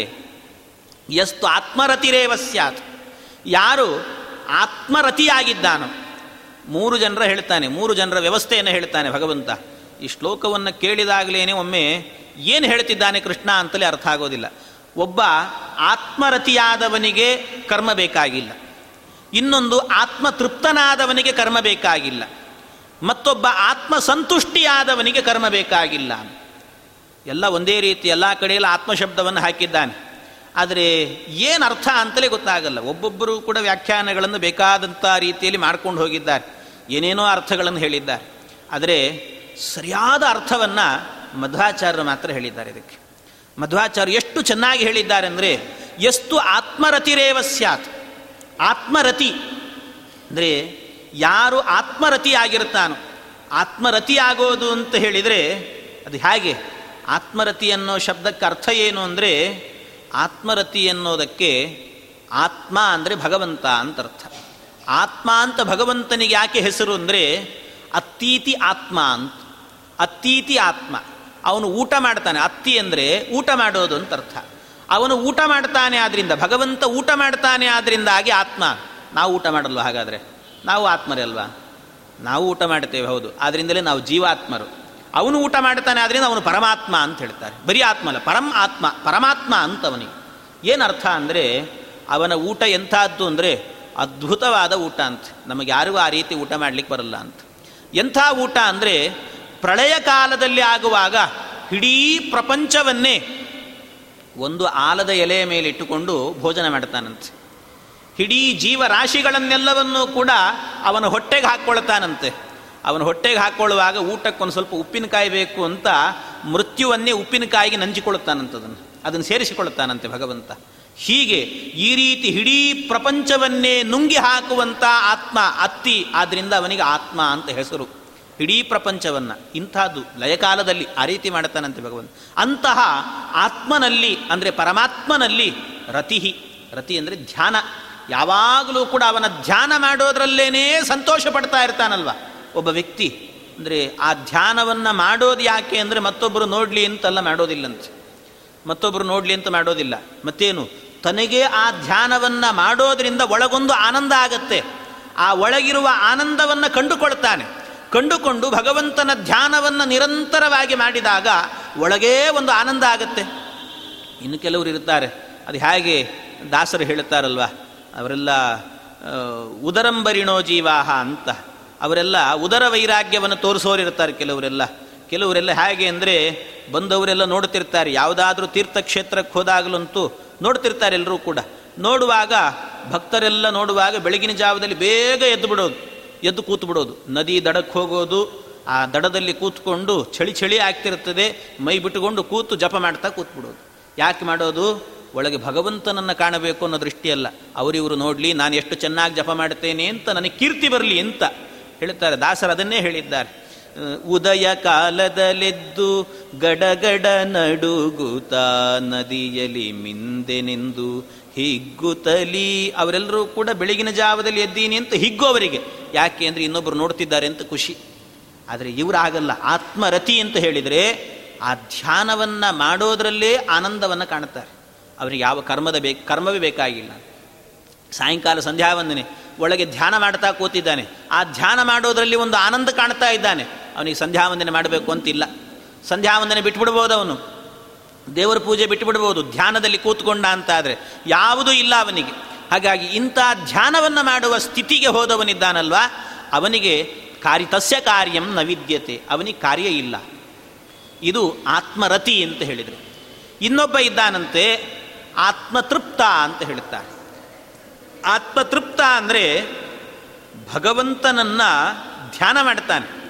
ಆ ಭಗವಂತನ ಧ್ಯಾನದಿಂದಾಗಿ ಅವನಿಗೇನಾಗಿದೆ ಅಂದರೆ ಪೂರ್ತಿ ಸಂತೋಷ ಕಾಣ್ತಾ ಇಲ್ಲ ಅವನು, ಭಗವಂತನಲ್ಲಿ ಸಂತೋಷ ಕಂಡಿಲ್ಲ. ಅಂದರೆ ಭಗವಂತನ ಧ್ಯಾನ ಮಾಡೋದರಲ್ಲಿ ಸಂತೋಷ ಕಾಣಲಿಲ್ಲ, ಆದರೆ ಭಗವಂತನ ಧ್ಯಾನದಲ್ಲಿ ಒಂದು ಸಂತೋಷ ಇದೆ ಅಂತ ಗೊತ್ತಾಗ್ತಾ ಇದೆ. ಇದರಿಂದ ಏನಾಗಿದೆ ಅವನಿಗೆ ಲೋಕದ ಬಗ್ಗೆ, ಲೌಕಿಕದ ಬಗ್ಗೆ ಜಿಗುಪ್ಸೆ ಮೂಡಿದೆ. ಲೌಕಿಕದ ಬಗ್ಗೆ ಜಿಗುಪ್ಸೆ ಮೂಡಿದೆ, ಧ್ಯಾನ ಮಾಡ್ತಾ ಇದ್ದಾನೆ. ಈ ಸ್ಥಿತಿಯಲ್ಲಿ ಇರುವ ವ್ಯಕ್ತಿಯನ್ನಾಗುವಾಗ ಅವನನ್ನು ಆತ್ಮತೃಪ್ತ ಅಂತ ಕರೀತಾರೆ. ಆತ್ಮತೃಪ್ತ ಅದನ್ನು ನೋಡಿದಾಗ ಬೇಕು ಅಂತ ಅನ್ನಿಸ್ತಾ ಇಲ್ಲ ಅವನಿಗೆ. ಹೇಳಲ್ವ ನಾವು, ಯಾವಾಗಾದರೂ ಊಟ ಚೆನ್ನಾಗಿ ಮಾಡಿದ್ರು ಅಂದ ನಂತರ, ಆಮೇಲೆ ತೃಪ್ತರಾದ ನಂತರ ಪೂರ್ಣ ಹೊಟ್ಟೆ ತುಂಬಿ ಹೋಯಿತು, ಎಲ್ಲ ಹೊಟ್ಟೆ ತುಂಬಿದ ನಂತರ ಅವನು ಎದರಲ್ಲಿ ಒಂದು ಜಾಮೂನ್ ತಂದಿಟ್ರೆ ತಿನ್ನಿ ಅಂತ ಹೇಳಿದರೆ ತಿಂತಾನ? ಇಲ್ಲ, ತೃಪ್ತನಾಗಿದ್ದೇನೆ ಸಾಕು ಅಂತ ಹೇಳ್ತಾನೆ. ಅಂದರೆ ತೃಪ್ತ ಅಂದರೆ ಅದು ಬೇಡ ಅಂತ, ಅದು ಬೇಕಾಗಿಲ್ಲ ನನಗೆ ಅಂತ ಹೇಳುವ ಭಾವ ಬಂದಿರುತ್ತೆ. ಹಾಗೆ ಆತ್ಮತೃಪ್ತ ಅಂತ ಹೇಳಿದರೆ ಆತ್ಮನನ್ನು ಧ್ಯಾನ ಮಾಡ್ತಾನೆ, ಆದರೆ ಪೂರ್ಣವಾದ ಆನಂದ ಕಂಡಿಲ್ಲ, ಆದರೆ ಜುಗುಪ್ಸೆ ಬಂದಿದೆ, ಲೋಕದ ಬಗ್ಗೆ ಜುಗುಪ್ಸೆ ಬಂದಿದೆ. ಇಂಥ ಸ್ಥಿತಿಯಲ್ಲಿ ಇರುವವನಿಗೂ ಕೂಡ ಈ ಸ್ಥಿತಿಯಲ್ಲೇ ಇರಬೇಕು. ಆ ಸ್ಥಿತಿಯಿಂದ ಹೊರಗೆ ಬಂದರೆ ಮತ್ತೆ ಕಾರ್ಯ ಕರ್ಮ ಇದೆ ಅವನಿಗೆ. ಆ ಸ್ಥಿತಿಯಲ್ಲೇ ಇದ್ದಂಥ ವ್ಯಕ್ತಿಗಾಗುವಾಗ ಅವನಿಗೂ ಕೂಡ ತಸ್ಯ ಕಾರ್ಯಂ ನ ವಿದ್ಯತೆ. ಆಮೇಲೆ ಇನ್ನೊಬ್ಬ ಇದ್ದಾನೆ ಆತ್ಮನ್ಯೇವಚ ಸಂತುಷ್ಟ, ಆತ್ಮಸಂತುಷ್ಟಿ ಅಂತ ಕರೀತಾರೆ ಅವನನ್ನು. ಆತ್ಮಸಂತುಷ್ಟಿ ಅಂತ ಹೇಳಿದರೆ ಅವನು ಭಗವಂತನ ಧ್ಯಾನ ಅಲ್ಲ, ಧ್ಯಾನಾದಿ ಸ್ಥಿತಿಗಳನ್ನು ಮುಗಿಸಿ ಅವನು ಭಗವಂತನನ್ನೇ ಸಾಕ್ಷಾತ್ಕಾರ ಮಾಡಿಕೊಂಡಿದ್ದಾನೆ. ಅವನನ್ನು ನೋಡೋದಿದೆಯಲ್ವ, ಆ ನೋಡುವ ನೋಟದಲ್ಲೇ ಒಂದು ಆನಂದ ಇದೆ ಅಂತ.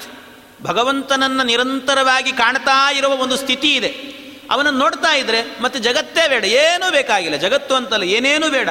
ಅವನನ್ನು ನೋಡ್ತಾ ಇದ್ದರೆ ನೋಡ್ತಲೇ ಇರಬೇಕು ಅಂತ ಅನಿಸ್ತಾ ಇರುತ್ತೆ, ಅದರಲ್ಲೂ ಒಂದು ಆನಂದ ಇದೆ ಅಂತ.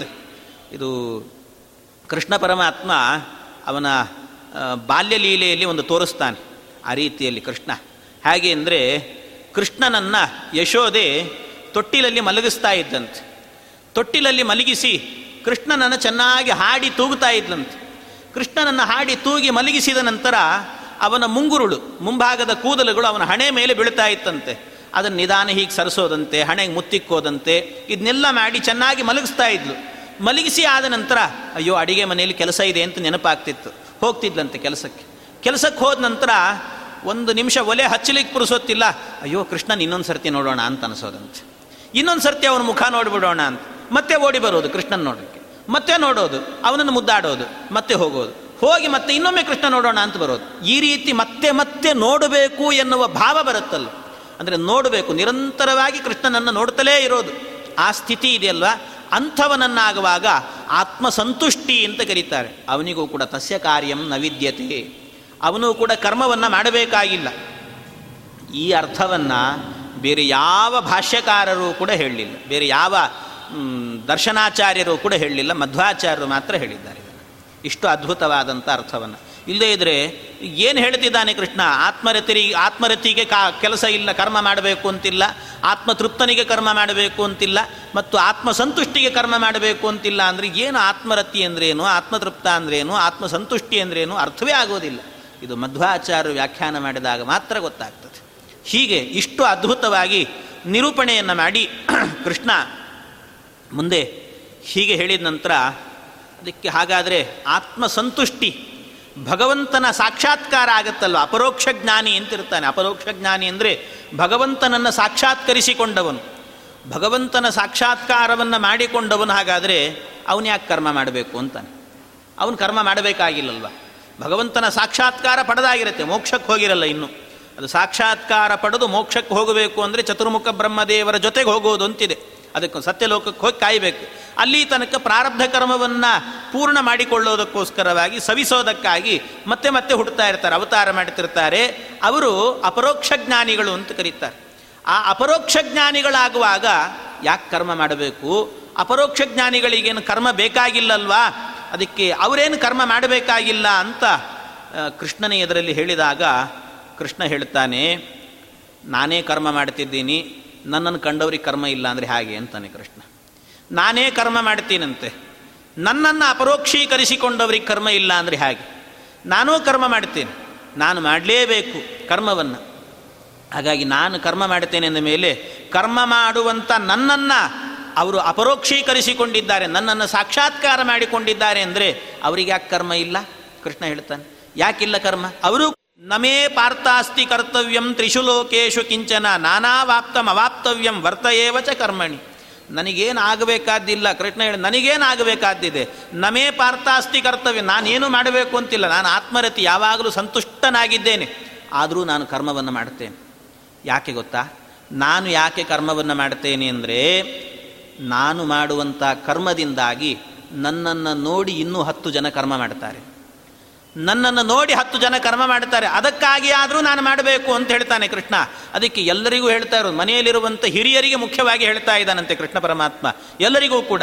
ಅದು ಯದ್ಯದಾಚರತಿ ಶ್ರೇಷ್ಠ ತತ್ತದೇವೇತರೋ ಜನಃ ಸಯತ್ ಪ್ರಮಾಣಂ ಕುರುತೆ ಲೋಕಸ್ತದನುವರ್ತತೆ ಅಂತಾನೆ ಕೃಷ್ಣ. ಎಂಥ ಮಾತು, ಅದ್ಭುತವಾದಂಥ ಮಾತು. ಒಬ್ಬ ಮನೆಯಲ್ಲಿ ಒಬ್ಬ ಹಿರಿ ವ್ಯಕ್ತಿ ಇದ್ದಾನೆ ಅಂದರೆ ಅವನೇ ಶುದ್ಧ ಶುಂಠ ಅಂತಾದರೆ ಬೆಳಿಗ್ಗೆ ಏಳೋದೇ ಹತ್ತು ಗಂಟೆಗೆ, ಹಾಸಿಗೆಯಲ್ಲೇ ಕಾಫಿ ಕುಡಿಯೋದು, ಹಾಸಿಗೆಯಲ್ಲೇ ಎಲ್ಲ ಫಲಹಾರ ಇತ್ಯಾದಿಗಳನ್ನೆಲ್ಲ ಮುಗಿಸಿಬಿಡೋದು. ಇಂಥ ಒಬ್ಬ ಬೇಡವಾದ ವ್ಯಕ್ತಿ, ಅಯೋಗ್ಯ ವ್ಯಕ್ತಿ ಇದ್ದ ಅಂದರೆ ಅವನನ್ನು ನೋಡಿ ಬೆಳೆಯುವಂಥ ಮಕ್ಕಳು ಸಂಧ್ಯಾ ವಂದನೆ ಮಾಡು ಅಂದರೆ ಮಾಡ್ತಾರಾ? ಕೇಳ್ತಾರವರು, ನೀವ್ಯಾಕೆ ಮಾಡಲ್ಲ ಹಾಗಾದರೆ ಅಂತ ಕೇಳ್ತಾರೆ. ಅದರಿಂದ ಸಂಸ್ಕಾರವನ್ನು ಕೊಡೋದು ಯದ್ಯದ ಆಚರತಿ ಶ್ರೇಷ್ಠ. ಶ್ರೇಷ್ಠರು ಮನೆಯಲ್ಲಿ ಹಿರಿಯರಾದವರು ಹೇಗಿರ್ತಾರೋ ಅವರನ್ನು ನೋಡಿ ಮಕ್ಕಳು ಕಲಿತಾ ಇರ್ತಾರೆ. ಅವರನ್ನು ನೋಡಿ ನನ್ನ ತಂದೆ ಹೀಗಿದ್ದಾನೆ, ಹಾಗಾಗಿ ನಾನು ಹೀಗಿರಬೇಕು. ಗತಾನುಗತಿಕೋ ಲೋಕಃ ನ ಲೋಕ ಪಾರಮಾರ್ಥಿಕಃ ಅಂತ. ಗತಾನುಗತಿಕೋ, ನನ್ನ ಅಪ್ಪ ಹೀಗೆ ಮಾಡ್ತಾ ಇದ್ದ, ನಾನು ಹಾಗೆ ಮಾಡಬೇಕು. ನನ್ನ ತಾತ ಹೀಗೆ ಮಾಡ್ತಾ ಇದ್ದ, ನಾನು ಹಾಗೆ ಮಾಡಬೇಕು. ಇದು ಅವರಿಗೆ ಗೊತ್ತಾಗತ್ತೆ. ಮೊದಲು ಮೊದಲಿಗೆ ಆರಂಭದಲ್ಲಿ ಆಗುವಾಗ ಮಕ್ಕಳಿಗೆ ನಾವು ಮಾಡದೇನೆ ಅವರಿಗೆ ಹೇಳಿದರೆ ಮಾಡಬೇಕು ಅನ್ನುವ ಭಾವವೇ ಬರೋದಿಲ್ಲ. ನಾವು ಮಾಡಿ ಅವರಿಗೆ ಹೇಳಿದಾಗ ಮೊದಲು ಮೊದಲಿಗೆ ಬೇಡ ಅಂತ ಅನ್ನಿಸುತ್ತೆ. ಆದರೆ ಬೇಡ ಅಂತ ಅನ್ನಿಸಿದ್ದು ಮುಂದೆ ಮುಂದೆ ಅವರಿಗೇ ಗೊತ್ತಿಲ್ಲದೇನೆ ಇದರಲ್ಲೊಂದು ಅದ್ಭುತ ಇದೆ ಅಂತ ಅವರೇ ಕಂಡುಕೊಂಡು ಅದನ್ನು ಮಾಡಲಿಕ್ಕೆ ಆರಂಭ ಮಾಡ್ತಾರಂತೆ. ಹಾಗೆಲ್ಲ ನಡೆಯುತ್ತೆ. ಅದರಿಂದಾಗಿ ಯದ್ಯದಾಚರತಿ ಶ್ರೇಷ್ಠ, ಯಾರು ಶ್ರೇಷ್ಠರಾದವರು ಮನೆಯಲ್ಲಿ ಹಿರಿಯರಾದವರು ಏನನ್ನು ಆಚರಣೆ ಮಾಡ್ತಾರೋ ಅದನ್ನು ಆ ಮನೆಯಲ್ಲಿರುವವರೆಲ್ಲರೂ ಕೂಡ ಆಚರಣೆ ಮಾಡ್ತಾರೆ. ಅದಕ್ಕಾಗಿ ನಾನೂ ಆಚರಣೆ ಮಾಡ್ತೇನೆ, ಕರ್ಮವನ್ನು ಮಾಡ್ತೇನೆ, ನೀನೂ ಕರ್ಮವನ್ನು ಮಾಡಬೇಕು. ಯದಿಹ್ಯಹಂ ನ ವರ್ತೇಯಂ ಜಾತು ಕರ್ಮಣ್ಯತಂದ್ರಿತಃ ಮಮ ವರ್ತಮಾನು ವರ್ತಂತೆ ಮನುಷ್ಯ ಪಾರ್ಥ ಸರ್ವಶಃ. ಒಂದು ವೇಳೆ ನಾನು ಕರ್ಮವನ್ನು ಮಾಡದೇನೆ ಬಿಟ್ಟು ಕೂತ್ಕೊಂಡ್ರೆ ನನ್ನನ್ನು ನೋಡಿ ನಾವು ಕೂಡ ಹಾಗೇ ಇರೋಣ ಅಂತ ಶುದ್ಧ ಅಯೋಗ್ಯರಾಗಿ ಬೆಳೀತಾರೆ ಎಲ್ಲರೂ ಕೂಡ. ಅದರಿಂದಾಗಿ ಹಾಗಾಗಬಾರದು. ಅದಕ್ಕೋಸ್ಕರವಾಗಿ ನಾನು ಕರ್ಮವನ್ನು ಮಾಡ್ತೇನೆ, ನೀನೂ ಕರ್ಮವನ್ನು ಮಾಡು ಅಂತ ಕೃಷ್ಣ ಕರ್ಮದ ಬಗ್ಗೆ, ಕರ್ಮಯೋಗದ ಬಗ್ಗೆ, ಕರ್ಮವನ್ನು ಮಾಡುವುದರ ಮಹತ್ವದ ಬಗ್ಗೆ ಬಹಳವಾಗಿ ನಿರೂಪಣೆ ಮಾಡ್ತಾನೆ. ಈ ರೀತಿಯಲ್ಲಿ ಯಾವ ಕರ್ಮವನ್ನು ಹೇಗೆ ಮಾಡಬೇಕು, ಅದಕ್ಕೆ ಕರ್ಮವನ್ನು ಮಾಡುವಾಗ ಯಾವ ರೀತಿ ಇರಬೇಕು ಅಂದರೆ ಕರ್ಮದ ಲೇಪ ಆಗದೇ ಇರುವಂತೆ ಮಾಡುವಂಥ ಕರ್ಮವನ್ನು ಹೇಳಿದ್ದೇನೆ. ಸಕ್ತಾ ಕರ್ಮಣ್ಯ ವಿದ್ವಾಂಸಃ ಯಥಾ ಕುರುವಂತೆ ಭಾರತ. ಅದಕ್ಕೆ ಎಲ್ಲರೂ ಕೂಡ, ಜ್ಞಾನಿಗಳೂ ಕರ್ಮವನ್ನು ಮಾಡಬೇಕು, ಅಜ್ಞಾನಿಗಳೂ ಕರ್ಮವನ್ನು ಮಾಡಬೇಕು.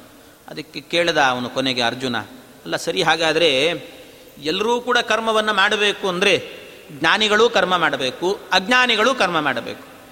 ಜ್ಞಾನಿ ಕರ್ಮ ಮಾಡ್ತಾನೆ, ಅಜ್ಞಾನಿಯೂ ಕರ್ಮ ಮಾಡ್ತಾನೆ, ಇಬ್ಬರೂ ಕರ್ಮ ಮಾಡ್ತಾರೆ ಅಂತಾದರೆ ಇವನು ಜ್ಞಾನಿ ಇವನು ಅಜ್ಞಾನಿ ಅಂತ ಹೇಗೆ ನಿಶ್ಚಯ ಮಾಡೋದು? ಜ್ಞಾನಿ ಆದವನಿಗೆ ಒಂದು ಸ್ವಲ್ಪ ಅವನಿಗೊಂದು ಮೇಲ್ಸ್ಥಿತಿ ಇರಬೇಕು, ಅಜ್ಞಾನಿ ಕೆಳಗಿರಬೇಕು, ಆ ವ್ಯವಸ್ಥೆಗಳಲ್ಲಿ ಹೇಗೆ ಕೂಡಿಸೋದು? ಇಬ್ಬರೂ ಕರ್ಮ ಮಾಡ್ತಾ ಇದ್ದಾರೆ, ಇವನು ಜ್ಞಾನಿ ಇವನು ಅಜ್ಞಾನಿ ಅಂತ ಹೇಗೆ ತೀರ್ಮಾನ ಮಾಡೋದು? ಇಬ್ಬರೂ ಕರ್ಮ ಸಮಾನ ಅಂತ ಆಯಿತು.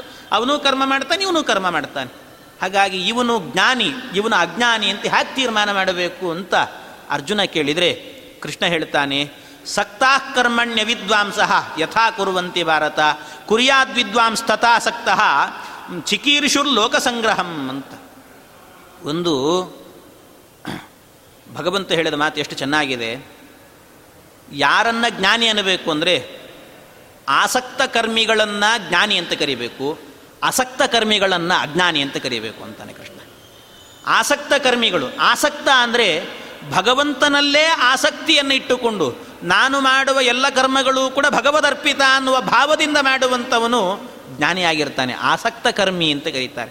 ಅಸಕ್ತ ಕರ್ಮಿ ಅಂದರೆ ಅವನಿಗೆ ಯಾವುದರಲ್ಲೂ ಕೂಡ ಆಸಕ್ತಿಯೇ ಇಲ್ಲ, ಆಸಕ್ತಿ ಇಲ್ಲದೇನೆ ಬರೀ ದುರಾಸೆಯಿಂದಾಗಿ ಮಾಡ್ತಾ ಇರ್ತಾನಂತೆ ಕರ್ಮವನ್ನು.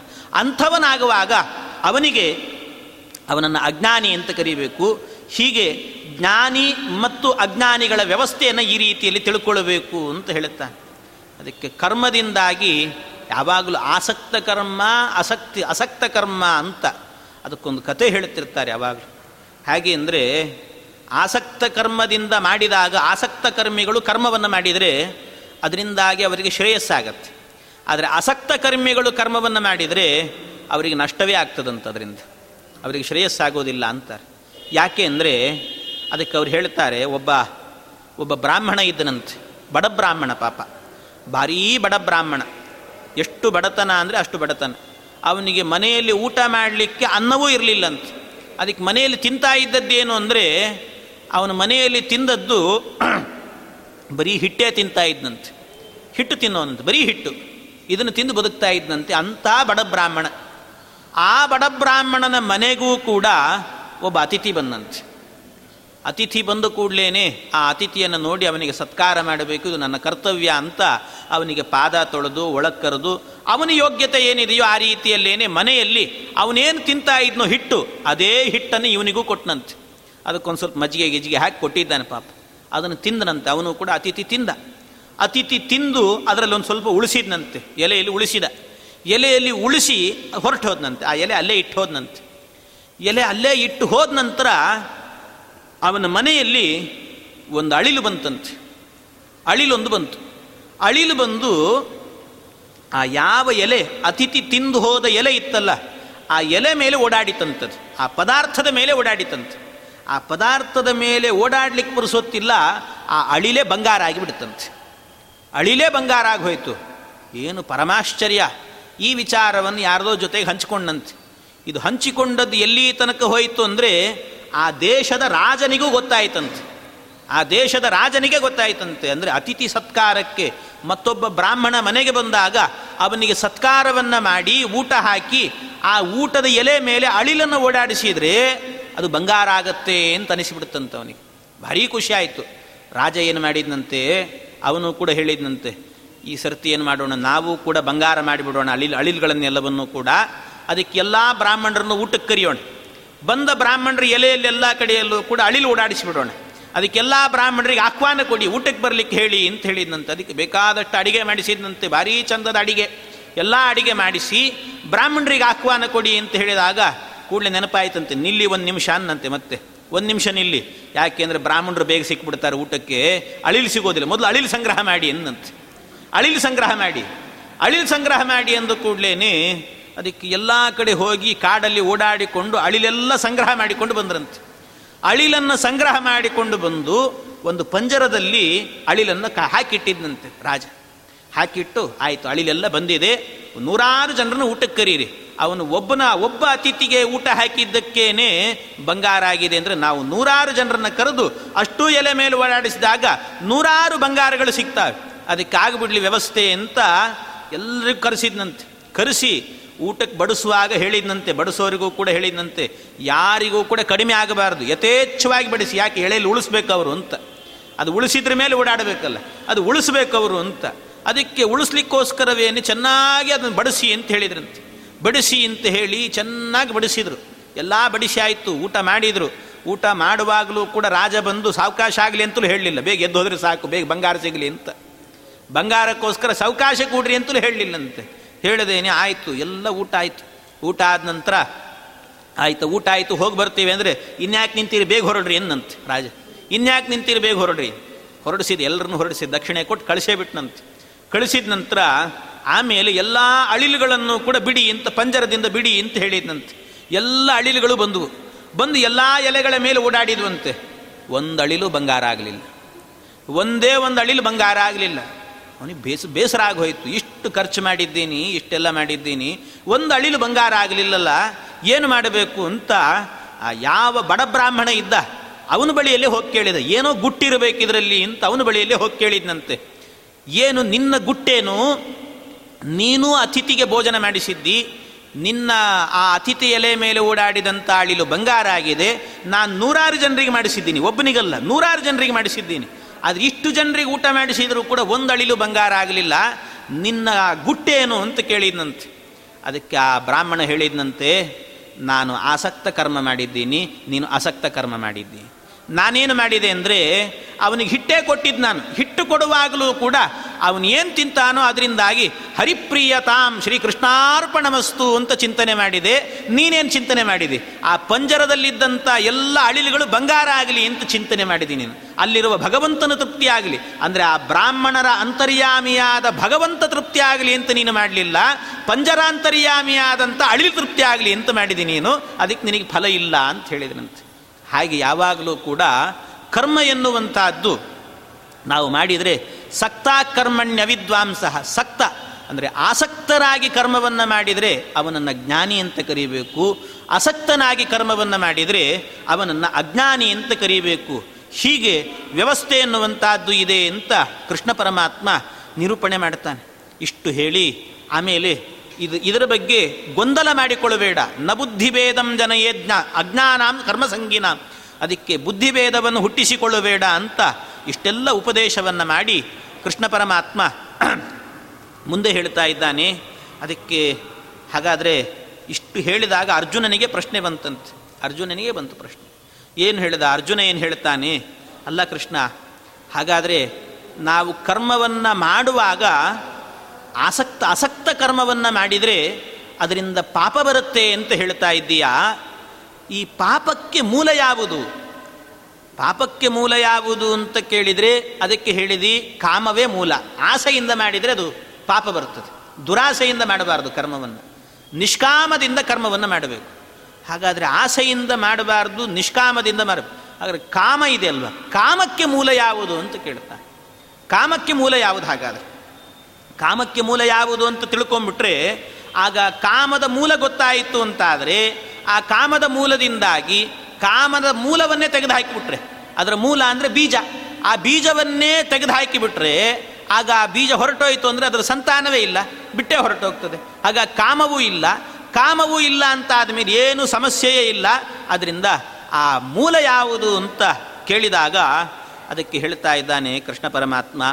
ಧ್ಯಾಯತೋ ವಿಷಯಾನ್ ಪುಂಸಃ ಸಂಗಸ್ತೇಷೂಪಜಾಯತೆ ಸಂಗಾತ್ ಸಂಜಾಯತೆ ಕಾಮಃ ಕಾಮಾತ್ ಕ್ರೋಧೋಭಿಜಾಯತೆ ಕ್ರೋಧಾತ್ ಭವತಿ ಸಂಮೋಹಃ ಸಂಮೋಹಾತ್ ಸ್ಮೃತಿ ವಿಭ್ರಮಃ ಸ್ಮೃತಿಭ್ರಂಶಾತ್ ಬುದ್ಧಿನಾಶಃ ಬುದ್ಧಿನಾಶಾತ್ ವಿನಶ್ಯತಿ. ಇದು ಕೃಷ್ಣ ಹೇಳೋ ಮಾತು. ಕೃಷ್ಣ ಹೇಳ್ತಾನೆ ಧ್ಯಾಯತೋ ವಿಷಯಾನ್ ಪುಂಸಃ ಸಂಗಸ್ತೇಷೂಪಜಾಯತೆ. ಕಾಮಕ್ಕೆ ಮೂಲ ಯಾವುದು ಅಂದರೆ ಅದಕ್ಕೆ ಸಂಘ, ಸಂಘ ಎನ್ನುವಂತಹದ್ದು ಮೂಲ. ಧ್ಯಾಯತೋ ವಿಷಯಾನ್ ಪುಂಸಃ, ಧ್ಯಾಯತೆ ಅಂದರೆ ನಾವು ಒಂದು ವಿಷಯದ ಬಗ್ಗೆ, ವಿಷಯ ಪದಾರ್ಥದ ಬಗ್ಗೆ ಅತ್ಯಂತ ಸಂಘವನ್ನು ಬೆಳೆಸಿಕೊಂಡ್ರೆ, ಅತ್ಯಂತ ಆಸಕ್ತಿಯನ್ನು ಅದನ್ನೇ ಚಿಂತನೆ ಮಾಡ್ತಾ ಇದ್ದರೆ ನಮಗದು ಎಲ್ಲಿ ತನಕ ಅಂದರೆ ಅದು ಸಿಗೋ ತನಕಲೂ ಕೂಡ ನಮಗದು ಮನಸ್ಸಿಂದ ಹೋಗೋದೇ ಇಲ್ಲ. ಮಾರ್ಕೆಟಿಗೆ ಯಾವುದಾದ್ರೂ ಒಂದು ಹೊಸ ಏನಾದರೂ ಹೊಸದೊಂದು ಯಾವುದೋ ಒಳ್ಳೆ ಮಾಡಲ್ ಏನೋ ಒಂದು ವಸ್ತು ಬಂತು. ಆ ವಸ್ತುವನ್ನು ಮೊದಲಿಗೆ ನೋಡುತ್ತೇವೆ ಕಣ್ಣಿಂದ. ಕಣ್ಣಿಂದ ಅಡ್ವರ್ಟೈಸ್ಮೆಂಟಲ್ಲಿ ನೋಡಿದ್ವಿ, ನೋಡಿದ ಕೂಡಲೇ ಆಸೆ ಆಯಿತು. ಅದನ್ನು ಧ್ಯಾಯತಃ, ಅದನ್ನು ಮತ್ತೆ ಮತ್ತೆ ಯೋಚನೆ ಮಾಡ್ತೀವಿ. ಅದು ಹೀಗಿದೆ ಅಲ್ವಾ, ಹಾಗಿದೆ ಅಲ್ವಾ ಅಂತ ಯೋಚನೆ ಮಾಡ್ತೇವೆ. ಆ ಯೋಚನೆ ಮಾಡಿ ಯೋಚನೆ ಅಲ್ಲಿಗೆ ನಿಲ್ಲುತ್ತಾ? ನಿಲ್ಲಲ್ಲ. ಮತ್ತೇನು, ಆ ಯೋಚನೆ ಎಲ್ಲಿ ತನಕ ಹೊರಡುತ್ತೆ ಅಂದರೆ ಆ ಪದಾರ್ಥ ಸಿಗೋ ತನಕಲೂ ಕೂಡ ಯೋಚನೆ, ಅದು ಸಿಗಬೇಕು ಅಂತ ಯೋಚನೆ. ಕಾಮ, ಅದರಿಂದ ಕಾಮ ಕಾಮ ಹುಟ್ಟುತ್ತೆ. ಅದು ಬೇಕು ಬೇಕು ಬೇಕು ಅನ್ನುವಂಥ ಭಾವ ಹುಟ್ಟುತ್ತೆ. ಅದು ಸಿಗಲಿಲ್ಲ ಅಂದರೆ ಕಾಮಾತ್ ಸಂಜಾಯತೆ ಕ್ರೋಧಃ. ಅದು ಸಿಗಲಿಲ್ಲ ಅಂದರೆ ಸಿಟ್ಟು ಬರಲಿಕ್ಕೆ ಶುರುವಾಗ್ತದೆ. ಇದ್ದವ್ರ ಮನೆಯಲ್ಲಿ ಇದ್ದವರೆಲ್ಲ ಒಂದು ಸರ್ತಿ ಬಿದ್ದೇ ಹೋದರು ಅಂತ ಅರ್ಥ. ಅಷ್ಟು ಸಿಟ್ಟು ಮಾಡಿಕೊಳ್ಳುತ್ತೆ. ಇವತ್ತು ಅದು ಸಿಗಲಿಲ್ಲ ಸಿಗಲಿಲ್ಲ ಅಂತ ಮನೆಯಲ್ಲಿ ಇದ್ದವ್ರನ್ನೆಲ್ಲರೂ ಕೂಡ ಬೈಯಲಿಕ್ಕೆ ಶುರು ಮಾಡುತ್ತೆ. ಅದರಿಂದ ಕ್ರೋಧ ಬಂತು ಅಂತ ಆದರೆ ಕ್ರೋಧಾತ್ ಭವತಿ ಸಂಮೋಹ. ಆ ಸಂಮೋಹ, ಮೋಹದಿಂದ ಆ ಸಿಟ್ಟಿನಲ್ಲಿ ಏನು ಮಾಡ್ತೀವಿ ಅಂತಲೇ ಗೊತ್ತಾಗಲ್ಲ. ಅದಕ್ಕೆ ಹೇಳ್ತಾರೆ ಸಿಟ್ಟಿನ ಕೈಗೆ ಯಾವಾಗಲೂ ಕೂಡ ಬುದ್ಧಿ ಕೊಡಬೇಡಿ ಅಂತ. ಸಿಟ್ಟು ಬಂತು ಅಂದರೆ ಆ ಕ್ರೋಧದಿಂದ ಏನು ಮಾಡ್ತಿದ್ದೇವೆ ಅಂತಲೇ ಗೊತ್ತಾಗೋದಿಲ್ಲಂತೆ. ಮನೆಯಲ್ಲಿರೋ ಟಿ ವಿಗೆ ಎಲ್ಲ ಒಡೆದು ಹಾಕಿರ್ತಾರೆ, ಏನು ಮಾಡ್ತಿದ್ದೇವೆ ಗೊತ್ತಾಗೋದಿಲ್ಲ. ಅಷ್ಟು ಸಿಟ್ಟು. ಸಿಟ್ಟನ್ನುವಂಥದ್ದು ಭಾಳ ಮೈಲಿಗೆ, ಅದು ಪರಮ ಮೈಲಿಗೆ ಅಂತ ಹೇಳ್ತಾರೆ. ಅದು ನಮ್ಮ ಆಸ್ತಿಯಾಗಿ ಹೋಗಿದೆ. ಮೈಲಿಗೆಯನ್ನೇ ಆಸ್ತಿಯಾಗಿ ಇಟ್ಕೊಂಡಿರ್ತೀವಿ ಯಾವಾಗಲೂ ಕೂಡ. ಹಾಗೆ ಅದನ್ನು ಮೊದಲು ಹೊರಡು ಹೊಡೆದೋಡಿಸ್ಬೇಕು ಅಂತ. ಇದು ಸಮೋಹ ಉಂಟಾದರೆ ಬುದ್ಧಿಭ್ರಮೆ ಆಗ್ತದಂತೆ, ಬುದ್ಧಿಭ್ರಂಶ. ಅದಕ್ಕೆ ಸ್ಮೃತಿಭ್ರಂಶಾತ್ ಬುದ್ಧಿನಾಶ ಅಂತ. ಸ್ಮೃತಿನಾಶ, ಬುದ್ಧಿನಾಶ ಆಗುತ್ತೆ. ಬುದ್ಧಿನಾಶ ಆಯಿತು ಅಂದರೆ ಬುದ್ಧಿನಾಶಾತ್ ವಿನಶ್ಯತಿ. ಮನುಷ್ಯ ಹೊರಟೇ ಹೋಗ್ತಾನೆ, ಹಾಳಾಗಿ ಹೋಗ್ತಾನೆ. ಹಾಗಾಗಿ ಜೀವನವನ್ನು ಹಾಳು ಮಾಡಿಕೊಳ್ಳಬೇಡ. ಅದಕ್ಕಾಗಿ ಕಾಮದ ಮೂಲ ಇದೆಲ್ಲವೂ ಕೂಡ ಇದೆ. ಒಂದು ವಿಷಯ ಪದಾರ್ಥದ ಬಗ್ಗೆ ಸಂಘ, ಆಸಕ್ತಿ ಎನ್ನುವಂತಹದ್ದು ನಮ್ಮಲ್ಲಿ ಇರುವಂತಹದ್ದು. ಇದನ್ನು ಮೊದಲು ಬಿಡಬೇಕು ಅಂತ ಹೇಳುತ್ತಾನೆ ಕೃಷ್ಣ ಪರಮಾತ್ಮ. ಇದನ್ನು ಬಿಡಬೇಕು. ಅದಕ್ಕೆ ಇದನ್ನು ಬಿಡಬೇಕು ಅಂದರೆ ವಿಷಯ ಪದಾರ್ಥಗಳ ಬಗ್ಗೆ ಅಂತ ಹೇಳಿದಾಗ ಕೂಡಲೇ ಆ ಸಂದರ್ಭದಲ್ಲಿ ಕೇಳ್ತಾ ಇದ್ದಾನೆ, ಆ ವಿಷಯ ಪದಾರ್ಥಗಳ ಬಗ್ಗೆ ಆಸಕ್ತಿಯನ್ನು ಹ್ಯಾಕ್ ಕಳ್ಕೊಳ್ಳಬೇಕು ಅಂತ ಕೇಳಿದರೆ ಅದಕ್ಕೆ ಕೃಷ್ಣ ಹೇಳಿದ, ಅದನ್ನು ಕಳ್ಕೊಳ್ಳೋದು ಭಾಳ ಕಷ್ಟ ಅಂತಾನೆ ಕೃಷ್ಣ. ಅದನ್ನು ಭಾಳ ಕಳ್ಕೊಳ್ಬೇಕು ಅಂದರೆ ಭಾಳ ಕಷ್ಟ ಇದೆ. ಅದನ್ನು ಕಳ್ಕೊಳ್ಳೋದು ಎಷ್ಟು ಕಷ್ಟ ಅಂದರೆ ಅದನ್ನು ಕಳೆದುಕೊಳ್ಳಿಕ್ಕೊಂದು ಮಾರ್ಗ ಇದೆ, ಅದನ್ನು ಹೇಳ್ತೇನೆ ಕೇಳು ಅಂತಾನೆ ಕೃಷ್ಣ. ಈ ಮಾರ್ಗದಲ್ಲಿ ಓಡಾಡಬೇಕು ಅಂದರೆ ಭಾಳ ಕಷ್ಟ ಇದೆ ಅಂತಾನೆ. ಅದು ಹೇಗೆ? ನಮಗೆ ಆಸೆ ಬರೋದು ಅಂದರೆ, ಕಾಮ ಹುಟ್ಟೋದು ಅಂದರೆ ಹೇಗೆ ಅಂದರೆ ವಿಷಯ ಪದಾರ್ಥಗಳಿಂದ. ವಿಷಯ ಪದಾರ್ಥಗಳು ಒಂದೊಂದು ಇಂದ್ರಿಯಗಳಿಗೂ ಕೂಡ ಒಂದೊಂದು ವಿಷಯ ಪದಾರ್ಥಗಳಿದ್ದಾವೆ. ಇಂದ್ರಿಯಸ್ಯೇಂದ್ರಿಯಸ್ಯಾರ್ಥೆ ರಾಗದ್ವೇಷವು ವ್ಯವಸ್ಥಿತವು ಅಂತಾನೆ ಕೃಷ್ಣ. ಇಂದ್ರಿಯಸ್ಯೇಂದ್ರಿಯಸ್ಯಾರ್ಥೆ, ಪ್ರತಿಯೊಂದು ಇಂದ್ರಿಯಗಳಿಗೂ ಕೂಡ ಒಂದೊಂದು ವಿಷಯ ಪದಾರ್ಥಗಳಿದ್ದಾವೆ. ಒಂದೊಂದು ವಿಷಯ ಪದಾರ್ಥಗಳು ನಮಗಾಗುವಾಗ ಆ ಕಾಮ, ಆ ಕಾಮಕ್ಕೆ ಇದೆಲ್ಲವೂ ಕೂಡ ಮೂಲವಾಗಿದ್ದಾವೆ ಅಂತ ಹೇಳ್ತಾರೆ. ಒಂದೊಂದರಿಂದಲೂ ಕೂಡ ಕಣ್ಣಿಗೊಂದು ಆಸೆ ಬರ್ತದೆ, ಕೈಗೊಂದು ಆಸೆ ಬರ್ತದೆ. ಕಣ್ಣಿಂದ ನೋಡಿದ್ದನ್ನು ತಗೊಳ್ಬೇಕು ಅಂತ ಕೈಗೆ ಆಸೆ, ಅದನ್ನು ಮುಟ್ಟಬೇಕು ಅಂತ ಆಸೆ. ಇನ್ನು ಮುಟ್ಟಿ ಆದ ನಂತರ ಅದೇನಾದರೂ ಒಳ್ಳೆ ಸುಗಂಧ ಭರಿತವಾದ್ದು ಅಂದರೆ ಅದನ್ನು ಮೂಸಬೇಕು ಅಂತ ಆಸೆ. ಹೀಗೆಲ್ಲ ಒಂದೊಂದು ಆಸೆಗಳಿರ್ತಾವಂತೆ. ಅದಕ್ಕಾಗಿ ಈ ಎಲ್ಲ ಆಸೆಗಳು ಕೂಡ ಇಂದ್ರಿಯದಿಂದ ಬರುವಂತಹದ್ದು. ಆದ್ದರಿಂದ ಆ ಇಂದ್ರಿಯಗಳಿಂದ ಬರೋದಾದ್ರಿಂದ ಮೊದಲು ಇಂದ್ರಿಯಗಳನ್ನು ಗೆಲ್ಲಬೇಕು ಅಂತ ಹೇಳ್ತಾನೆ ಕೃಷ್ಣ. ಕಾಮಯೇಷ ಕ್ರೋಧಯೇಷ ರಜೋಗುಣ ಸಮುದ್ಭವಂ ಮಹಾಶನೋ ಮಹಾಪಾಪ್ಮ ವಿದ್ಯೇನಂ ಇಹ ವೈರಿಣಂ ಅಂತ. ಇದೆಲ್ಲ ವೈರಿಗಳು, ಇವುಗಳನ್ನು ಗೆಲ್ಲಬೇಕು ಅಂತಾನೆ ಕೃಷ್ಣ. ಇವನ್ನು ಗೆದ್ದಾಗ ಯಾವುದು ಹತ್ತಿರಕ್ಕೆ ಬರೋದಿಲ್ಲ. ಇದನ್ನು ಗೆಲ್ಲೋದು ಹೇಗೆ ಅಂದರೆ, ಅದಕ್ಕೆ ಇಂದ್ರಿಯಗಳನ್ನು ಗೆಲ್ಲಬೇಕು ಅಂದರೆ ಏನು, ಮೊದಲು ಇಂದ್ರಿಯಗಳು ಅಂದರೆ ಏನು ಅಂತ ತಿಳ್ಕೊ ಅಂತಾನೆ ಕೃಷ್ಣ. ಇಂದ್ರಿಯಗಳು ಅಂದರೆ ಏನು? ಒಂದೊಂದು ಇಂದ್ರಿಯಗಳನ್ನು ತಿಳ್ಕೊಳ್ಳೋದು ಅಂದರೆ ಬರೀ ಇಂದ್ರಿಯವನ್ನು ತಿಳಿಯೋದು, ಕಣ್ಣು ಅಂದರೆ ಕಣ್ಣನ್ನು ತಿಳಿಯೋದು, ಚಕ್ಷುರಿಂದ್ರಿಯವನ್ನು ತಿಳಿಯೋದು ಅಂತ ಅರ್ಥ ಅಲ್ಲ.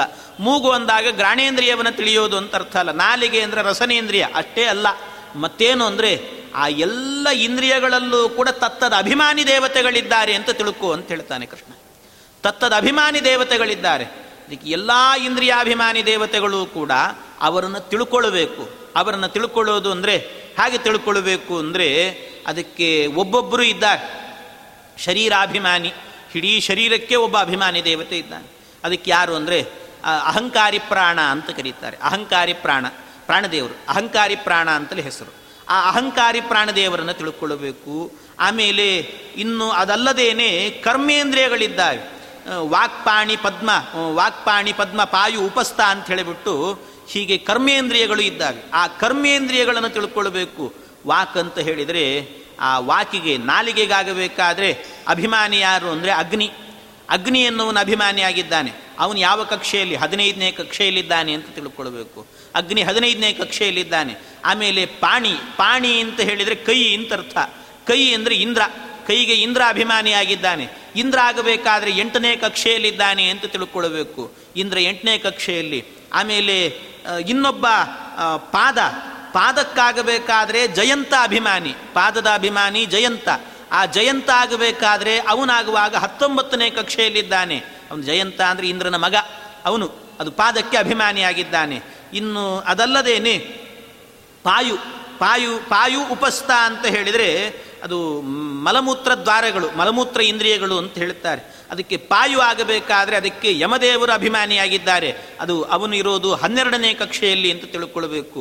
ಆಮೇಲೆ ಉಪಸ್ಥ, ಉಪಸ್ಥಕ್ಕಾಗುವಾಗ ದಕ್ಷ ಪ್ರಜಾಪತಿ ಅಭಿಮಾನಿಯಾಗಿದ್ದಾನೆ. ಸ್ವಯಂಭುವು ಕೂಡ ಅಭಿಮಾನಿಯಾಗಿದ್ದಾನೆ. ಅವನಾಗುವಾಗ ಹತ್ತನೇ ಕಕ್ಷೆಯಲ್ಲಿದ್ದಾನೆ ಅಂತ ತಿಳ್ಕೊಳ್ಬೇಕು. ಹೀಗೆ ದಕ್ಷ ಮತ್ತು ಸ್ವಯಂಭುವ ಇಬ್ಬರೂ ಕೂಡ ಹತ್ತನೇ ಕಕ್ಷೆಯಲ್ಲಿದ್ದಾರೆ. ಈ ರೀತಿಯಲ್ಲಿ ಆಯಾಯ ಇಂದ್ರಿಯಾಭಿಮಾನಿಗಳನ್ನು ತಿಳ್ಕೊಳ್ಬೇಕು, ಇಂದ್ರಿಯಾಭಿಮಾನಿ ದೇವತೆಗಳನ್ನು ತಿಳ್ಕೊಳ್ಬೇಕು. ಆಮೇಲೆ ಇನ್ನು ಜ್ಞಾನೇಂದ್ರಿಯಗಳಿದ್ದಾವೆ. ಜ್ಞಾನೇಂದ್ರಿಯಗಳಲ್ಲಾಗುವಾಗ ಕಿವಿ, ಕಿವಿಗಾಗಬೇಕಾದರೆ ಚಂದ್ರ ಅಭಿಮಾನಿ. ಚಂದ್ರ ಎಷ್ಟನೇ ಕಕ್ಷೆಯಲ್ಲಿದ್ದಾನೆ? ಹನ್ನೆರಡನೇ ಕಕ್ಷೆಯಲ್ಲಿದ್ದಾನೆ ಅಂತ ತಿಳ್ಕೊಳ್ಬೇಕು ಚಂದ್ರ. ಆಮೇಲೆ ಸ್ಪರ್ಶ, ಸ್ಪರ್ಶಕ್ಕಭಿಮಾನಿ ಕುಬೇರ, ಅವನು ಹದಿನೆಂಟನೇ ಕಕ್ಷೆಯಲ್ಲಿದ್ದಾನೆ. ಇನ್ನು ಚಕ್ಷುರಿಂದ್ರಿಯ, ಕಣ್ಣಿಗೆ ಅಭಿಮಾನಿ ಸೂರ್ಯ. ಸೂರ್ಯ ಆಗುವಾಗ ಅವನು ಹನ್ನೆರಡನೇ ಕಕ್ಷೆಯಲ್ಲಿದ್ದಾನೆ ಅಂತ ತಿಳ್ಕೊಳ್ಬೇಕು.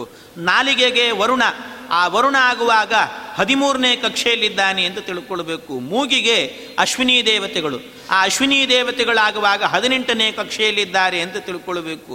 ಹೀಗೆ ಒಬ್ಬೊಬ್ಬರ ಕಕ್ಷೆಗಳನ್ನು ಆಯಾಯ ತತ್ತದ ಅಭಿಮಾನಿ ದೇವತೆಗಳನ್ನು ತಿಳ್ಕೊಳ್ಬೇಕು. ಇಷ್ಟೇ ಅಲ್ಲ, ತತ್ತದ ಅಭಿಮಾನಿ ದೇವತೆಗಳನ್ನು ಮಾತ್ರ ಅಲ್ಲ, ಆಮೇಲೆ ಆಯಾಯ ಇಂದ್ರಿಯಗಳಿಗಾಗುವಾಗ ಒಂದೊಂದು ವಿಷಯ ಪದಾರ್ಥಗಳಿದ್ದಾವೆ, ಆ ವಿಷಯ ಪದಾರ್ಥಗಳನ್ನು ಕೂಡ ತಿಳ್ಕೊಳ್ಬೇಕಂತೆ. ವಿಷಯ ಪದಾರ್ಥಗಳು ಯಾವುದು ಅಂದರೆ ಶಬ್ದ. ಶಬ್ದಕ್ಕೆ ಅಭಿಮಾನಿ ಯಾರು ಅಂದರೆ ಸೌಪರ್ಣಿ, ಅಂದರೆ ಗರುಡದೇವರ ಹೆಂಡತಿ ಸೌಪರ್ಣಿ ಅಭಿಮಾನಿ ಅಂತೆ. ಆಮೇಲೆ ರೂಪ ರಸ, ರೂಪರಸಗಳಿಗಾಗುವಾಗ ವಾರುಣಿ ಅಂದರೆ ಶೇಷದೇವರ ಹೆಂಡತಿ, ಅವಳು ಅಭಿಮಾನಿಯಾಗಿದ್ದಾಳೆ. ಗಂಧ, ಗಂಧಕ್ಕೆ ಉಮಾದೇವಿ ಅಭಿಮಾನಿಯಾಗಿದ್ದಾಳೆ. ಇನ್ನು ಸ್ಪರ್ಶ, ಸ್ಪರ್ಶಕ್ಕಾಗುವಾಗ ಸೌಪರ್ಣಿ, ಅದಕ್ಕೂ ಕೂಡ ಸೌಪರ್ಣಿನೇ ಅಭಿಮಾನಿ. ಹೀಗೆ ಆಯಾಯ ಅಭಿಮಾನಿ ದೇವತೆಗಳಿದ್ದಾರೆ. ಇದೆಲ್ಲದಕ್ಕೂ ಕೂಡ ಮೂಲವಾಗಿರುವಂತಹದ್ದು ಮನಸ್ಸು. ಆ ಮನಸ್ಸಿಗೆ ಯಾರು ಅಭಿಮಾನಿಗಳು ಅಂದರೆ ಗರುಡಶೇಷ ರುದ್ರರು ಅಭಿಮಾನಿ ದೇವತೆಗಳಾಗಿದ್ದಾರೆ. ಅದರಿಂದ ಅವರನ್ನು ತಿಳ್ಕೊಳ್ಳಬೇಕು, ಅವರ ಕಕ್ಷೆಗಳನ್ನು ತಿಳ್ಕೊಳ್ಳಬೇಕು. ಅದಕ್ಕಿಂತಲೂ ಮೇಲಿರುವಂತಹದ್ದು ಯಾವುದು ಅಂದರೆ ಮನಸ್ಸಿಗಿಂತಲೂ ಮೇಲಿರೋದು ಬುದ್ಧಿ. ಬುದ್ಧಿಗೆ ಅಭಿಮಾನಿ ಯಾರು? ಸರಸ್ವತೀ ದೇವಿ ಅಂತ ತಿಳ್ಕೊಳ್ಳಬೇಕು. ಆಮೇಲೆ ಅದಕ್ಕಿಂತಲೂ ಮೇಲಿರುವಂತಹದ್ದು ತತ್ವ, ಅದು ಮಹತ್ತತ್ವ ಅಂತ ಕರೀತಾರೆ. ಅದಕ್ಕೆ ಚತುರ್ಮುಖ ಬ್ರಹ್ಮದೇವರ ಅಭಿಮಾನಿಯಾಗಿದ್ದಾರೆ. ಅದಕ್ಕಿಂತಲೂ ಮೇಲಿರುವಂತಹದ್ದು ಸತ್ವರಜಸ್ತಮೋ ಗುಣಗಳು. ಆ ಸತ್ವರಜಸ್ತಮೋ ಗುಣಗಳಿಗಾಗುವಾಗ ಶ್ರೀಭೂ ದುರ್ಗಾ ಎನ್ನುವಂಥ ಮೂರು ರೂಪದಿಂದಾಗಿ ಲಕ್ಷ್ಮೀದೇವಿ ಅಭಿಮಾನಿಯಾಗಿದ್ದಾಳೆ. ಅವನಿಗಿನ್ ಅವಳಿಗಿಂತಲೂ ಕೂಡ ಉತ್ತಮನಾಗಿದ್ದಾನೆ ಭಗವಂತ ಅಂತ ತಿಳಿಯೋದಿದೆಯಲ್ವಾ? ಈ ರೀತಿ ತಿಳಿದು ಕರ್ಮವನ್ನು ಮಾಡಿದಾಗ ಇಂದ್ರಿಯಗಳನ್ನು ಹಾಯಾಗಿ ಗೆಲ್ಲಬಹುದು ಅಂತಾನೆ ಕೃಷ್ಣ. ಹಾಯಾಗಿ ಗೆಲ್ಲಬಹುದು ಇಂದ್ರಿಯಗಳನ್ನು, ಯಾವ ಸಮಸ್ಯೆ. ಆದರೆ ಈ ರೀತಿ ಚಿಂತನೆ ಮಾಡೋದಿದೆಯಲ್ಲ, ಇದೇ ಬಹಳ ಕಷ್ಟ. ಹೇಳುವಾಗ ಹಾಯಾಗಿ ಹೇಳ್ತೇವೆ, ಕೇಳುವಾಗ ಖುಷಿಯಲ್ಲಿ ಕೇಳುತ್ತೇವೆ ಅಷ್ಟೇ. ಆದರೆ ಚಿಂತನೆ ಮಾಡಿಕೊಂಡು ಮಾಡೋದಿದೆ ಅಲ್ವಾ, ಕಷ್ಟದ ಕೆಲಸ ಅಂತಾನೆ ಕೃಷ್ಣ. ಅಭ್ಯಾಸೇನತು ಕೌಂತೆಯ, ಕೃಷ್ಣ ಹೇಳಿದ ಅಭ್ಯಾಸೇನತು. ಇದನ್ನು ನಿರಂತರವಾಗಿ ಜೀವನದಲ್ಲಿ ಅಭ್ಯಾಸ ಮಾಡಿಕೊಂಡ್ರೆ ಆ ಅಭ್ಯಾಸದಿಂದಾಗಿ ಎಲ್ಲವೂ ಕೂಡ ಸಾಂಗವಾಗಿ. ನಾವು ಬೆಳಗಿನ ಜಾವ ಐದು ಗಂಟೆಗೆ ಏಳಬೇಕು ಅನ್ನೋದನ್ನು ಒಂದು ದಿವಸ ಆಗಲ್ಲ, ಎರಡು ದಿವಸ ಆಗಲ್ಲ, ತಿಂಗಳಾನುಗಟ್ಟಲೆ ಅಭ್ಯಾಸವನ್ನು ಮಾಡಿದ್ವಿ ಅಂತ ಆದರೆ ಯಾಕಾಗಲ್ಲ? ನಾವು ಐದು ಗಂಟೆಗೆ ಏಳೋದಿಲ್ಲ ಅಂದರೆ ಎಚ್ಚರಿಕೆ ಆಗುತ್ತೆ ಆ ಸಂದರ್ಭಕ್ಕೆ. ಅಂದರೆ ನಾವು ಎಷ್ಟು ಯಾವ ರೀತಿ ಅಭ್ಯಾಸ ಮಾಡಿಕೊಳ್ಳುತ್ತೇವೋ ಆ ಅಭ್ಯಾಸದಿಂದಾಗಿ ದೇಹ ಎನ್ನುವಂಥದ್ದು, ನಮ್ಮ ಮನಸ್ಸೆನ್ನುವಂಥದ್ದು ಅದಕ್ಕೆ ಅನುಗುಣವಾಗಿ ಒಗ್ಗಿ ಹೋಗುತ್ತೆ. ಆ ದೃಷ್ಟಿಯಿಂದಾಗಿ ಹೀಗೆ ಮಾಡಬೇಕು ಅಂತ ಕೃಷ್ಣ ಪರಮಾತ್ಮ ಇಷ್ಟೆಲ್ಲ ಉಪದೇಶ ಮಾಡಿದ್ದಾನೆ. ಹೀಗೆ ಮಾಡಲಿಲ್ಲ ಅಂತ ಆದರೆ ಆಯಾಯ ಇಂದ್ರಿಯಾಭಿಮಾನಿ ದೇವತೆಗಳಿಗೆ ಹೊರತಾಗಿ ಅಲ್ಲಲ್ಲಿ ಬೇರೆ ಬೇರೆ ರಾಕ್ಷಸರು ಬರ್ತಾರೆ ಅಂತ ಹೇಳ್ತಾರೆ. ರಾಕ್ಷಸರು ಇದ್ದಾರಂತೆ. ನಾಲಿಗೆಗೆ ಅಭಿಮಾನಿ ವರುಣ ಹೇಗಿದ್ದಾನೆ, ವರುಣನನ್ನು ತಿಳ್ಕೊಳ್ಳಿಲ್ಲ ಅಂದರೆ ಅಲ್ಲಿಗೆ ವಾತಾಪಿ ಅಂತ ಒಬ್ಬ ಅಸುರ ಇದ್ದಾನೆ. ಆ ವಾತಾಪಿ ಎನ್ನುವ ಅಸುರ ಬರ್ತಾನಂತೆ. ವಾತಾಪಿ ಎನ್ನುವ ಅಸುರ ಬಂದು ಕೂತ ಅಂದರೆ ಬಾಯಲ್ಲಿ ಆಡಬಾರ್ದು ಮಾತುಗಳನ್ನೇ ಆಡೋದು, ಯಾವಾಗಲೂ ಕೂಡ ಯಾವುದು ಹೇಳಬಾರ್ದು ಅದನ್ನೇ ಹೇಳ್ತಿರ್ತೇವಂತೆ. ಈ ರೀತಿ ನಡೀತಾ ಇರ್ತದೆ. ಇದು ವಾತಾಪಿ ಬರ್ತಾನೆ ಅಂತ. ಕೈ, ಕೈಯಲ್ಲಿ ಇಂದ್ರ ಇದ್ದಾನೆ ಅಂತ ಚಿಂತನೆ ಮಾಡಲಿಲ್ಲ ಅಂದರೆ, ಇಂದ್ರನ ಬಗ್ಗೆ ಯೋಚನೆ ಮಾಡಲಿಲ್ಲ ಅಂತ ಆದರೆ ಅಲ್ಲಿಗೆ ಧೇನುಕಾಸುರ ಅಂತ ಹೇಳ್ತಾರೆ. ಅವನನ್ನು ಕೇಶಿ ಅಂತ ಕರೀತಾರೆ. ಧೇನುಕಾಸುರ ಅಂತ ಒಬ್ಬ ಅಸುರ, ಆ ಅಸುರ ಬರ್ತಾನಂತೆ. ಅವನು ಕೆಟ್ಟ ಕೆಲಸವನ್ನೇ ಮಾಡಿಸೋದು ಕೈಯಿಂದ ಯಾವಾಗಲೂ ಕೂಡ, ಅಂಥ ಕೆಟ್ಟ ಕೆಲಸವನ್ನು ಮಾಡಿಸ್ತಾನಂತೆ. ಇನ್ನು ಪಾಣಿ, ಅದಕ್ಕೆ ಕೈಗಾಗುವಾಗ ಅವನು ಮಾತ್ರ ಅಲ್ಲ, ದಕ್ಷ ಪ್ರಜಾಪತಿಯೂ ಇದ್ದಾನೆ ಅಂತ. ಆದ್ದರಿಂದಲೇ ಪಾಣ್ಯಾತ್ಮನೇ ದಕ್ಷಾಯ ನಮಃ ಅಂತ ಹೇಳ್ತೇವೆ ತತ್ವನ್ಯಾಸ ಮಾತೃಕಾನ್ಯಾಸವನ್ನು ಮಾಡುವಾಗ. ಅದಕ್ಕೆ ಪಾಣ್ಯಾತ್ಮನಿ ಅಂತೇಳಿ ದಕ್ಷ, ದಕ್ಷನೂ ಇದ್ದಾನೆ. ಇನ್ನು ಪಾದಕ್ಕೆ ಜಯಂತ, ಅವನು ಅವನನ್ನು ನಾವು ಚಿಂತನೆ ಮಾಡಲಿಲ್ಲ ಅಂದರೆ ಅಲ್ಲಿ ತೃಣಾವರ್ತ ಎನ್ನುವ ರಾಕ್ಷಸ ಬರ್ತಾನಂತೆ. ಪಾದದಲ್ಲಿ ತೃಣಾವರ್ತ ಎನ್ನುವ ರಾಕ್ಷಸ ಬರ್ತಾನೆ. ಅವನು ಎಲ್ಲಿಗೆ ಹೋಗಬಾರ್ದು ಅಲ್ಲಿಗೆ ಹೋಗ್ತಾನಂತೆ. ಇಲ್ಲಿರೋರು ಯಾರೂ ಯೋಚನೆ ಮಾಡಬೇಕಾಗಿಲ್ಲ, ಇಲ್ಲೆಲ್ಲ ಜಯಂತ ಇದ್ದಾನೆ ಅಂತ ಚಿಂತನೆ ಮಾಡ್ಬೋದು. ಯಾಕೆ ಇಲ್ಲಿಗೆ ಬಂದಿದ್ದೀರಿ, ಆದ್ದರಿಂದ ದೇವಸ್ಥಾನಕ್ಕೆ ಬಂದಿದ್ದೀರಿ ಅಂದರೆ ಜಯಂತ ಇದ್ದಾನೆ ಅಂತಲೇ ಅರ್ಥ. ಹಾಗೆ ಈ ರೀತಿಯಲ್ಲಿ ಎಲ್ಲ ಕಡೆಯಲ್ಲೂ ಕೂಡ ಆಯಾಯ ಒಬ್ಬೊಬ್ಬ ಗ್ರಾಣೇಂದ್ರಿಯ ಆಗುವಾಗ ಗ್ರಾಣೇಂದ್ರಿಯಕ್ಕೆ ದ್ವಾಪರ ಎನ್ನುವ ಅಸುರ ಇದ್ದಾನಂತೆ. ದ್ವಾಪರ ಅಂದರೆ ಬೇರೆ ಯಾರಲ್ಲ, ಶಕುನಿ. ಆ ದ್ವಾಪರನ ಅವತಾರವೇ ಶಕುನಿ. ಆ ಶಕುನಿ ಇದ್ದಾನೆ. ಅದರಿಂದ ಶಕುನಿಯೂ ಕೂಡ ಬರ್ತಾನಂತೆ. ಅವನು ಕೂಡ ಮೂಸಬಾರ್ದನ್ನೇ ಮೂಸ್ತಿರ್ತಾನೆ ಯಾವಾಗಲೂ, ಅಂಥ ಅಯೋಗ್ಯ ಕೆಲಸವನ್ನು ಮಾಡ್ತಾನೆ. ಆದ್ದರಿಂದ ಆಯಾಯ ತತ್ವಾಭಿಮಾನಿ ದೇವತೆಗಳನ್ನು ತಿಳಿದುಕೊಳ್ಳಿ. ಅದಕ್ಕೆ ನಿತ್ಯವೂ ಕೂಡ ಸ್ತೋತ್ರ ಮಾಡಬೇಕು. ನಮೋವಸ್ ತಾತ್ವಿಕಾ ದೇವಾಹ ವಿಷ್ಣು ಭಕ್ತಿ ಪರಾಯಣಾಹ ಧರ್ಮ ಮಾರ್ಗೇ ಪ್ರೇರಯಂತು ಭವಂತಃ ಸರ್ವಯೇವಹಿ ಅಂತ ಅದನ್ನು ದಾಸರು ಹೇಳ್ತಾರೆ. ಎಲ್ಲರೂ ಕೂಡ ಹೇಳುವಾಗ ತತ್ವಾಭಿಮಾನಿಗಳಿರ ಅತ್ತ ಎಳೆಯದಿರಿ ದುಸ್ಸಂಗಕ್ಕೆ ಅಂತ ಹೇಳ್ತಾರೆ. ಆ ದುಸ್ಸಂಗಕ್ಕೆ ಹೋಗದೇನೆ ಎಲ್ಲ ತತ್ವಾಭಿಮಾನಿ ದೇವತೆಗಳು ಕೂಡ ನಮ್ಮನ್ನು ಯಾವಾಗಲೂ ಭಗವಂತನ ಪಾದಾರವಿಂದಗಳಲ್ಲೇ ನಮ್ಮ ಮನಸ್ಸು ನೆಲೆಯೂರುವಂತೆ ಮಾಡಿ ಅಂತ ಪ್ರಾರ್ಥನೆ ಮಾಡ್ತಾರಂತೆ. ಹೀಗೆ ಆ ರೀತಿ ನಮ್ಮ ಜೀವನ ಎನ್ನುವಂಥದ್ದು ಇರಬೇಕು ಅಂತ.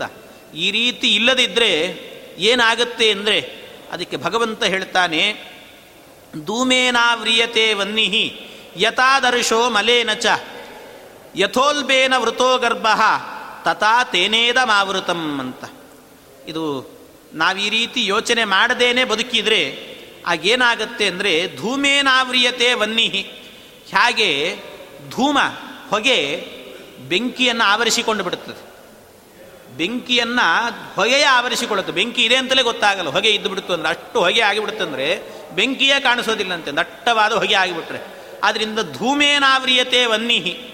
ಅಷ್ಟೇ ಅಲ್ಲ, ಯಥಾದರ್ಶೋ ಮಲೇನಚ, ಕನ್ನಡಿ ಕನ್ನಡಿಯ ಮೇಲೆ ಕೊಳಕಿತ್ತು ಅಂತ ಆದರೆ ಆಗ ನಮ್ಮ ಮುಖ ಕಾಣಿಸೋದಿಲ್ಲಂತೆ.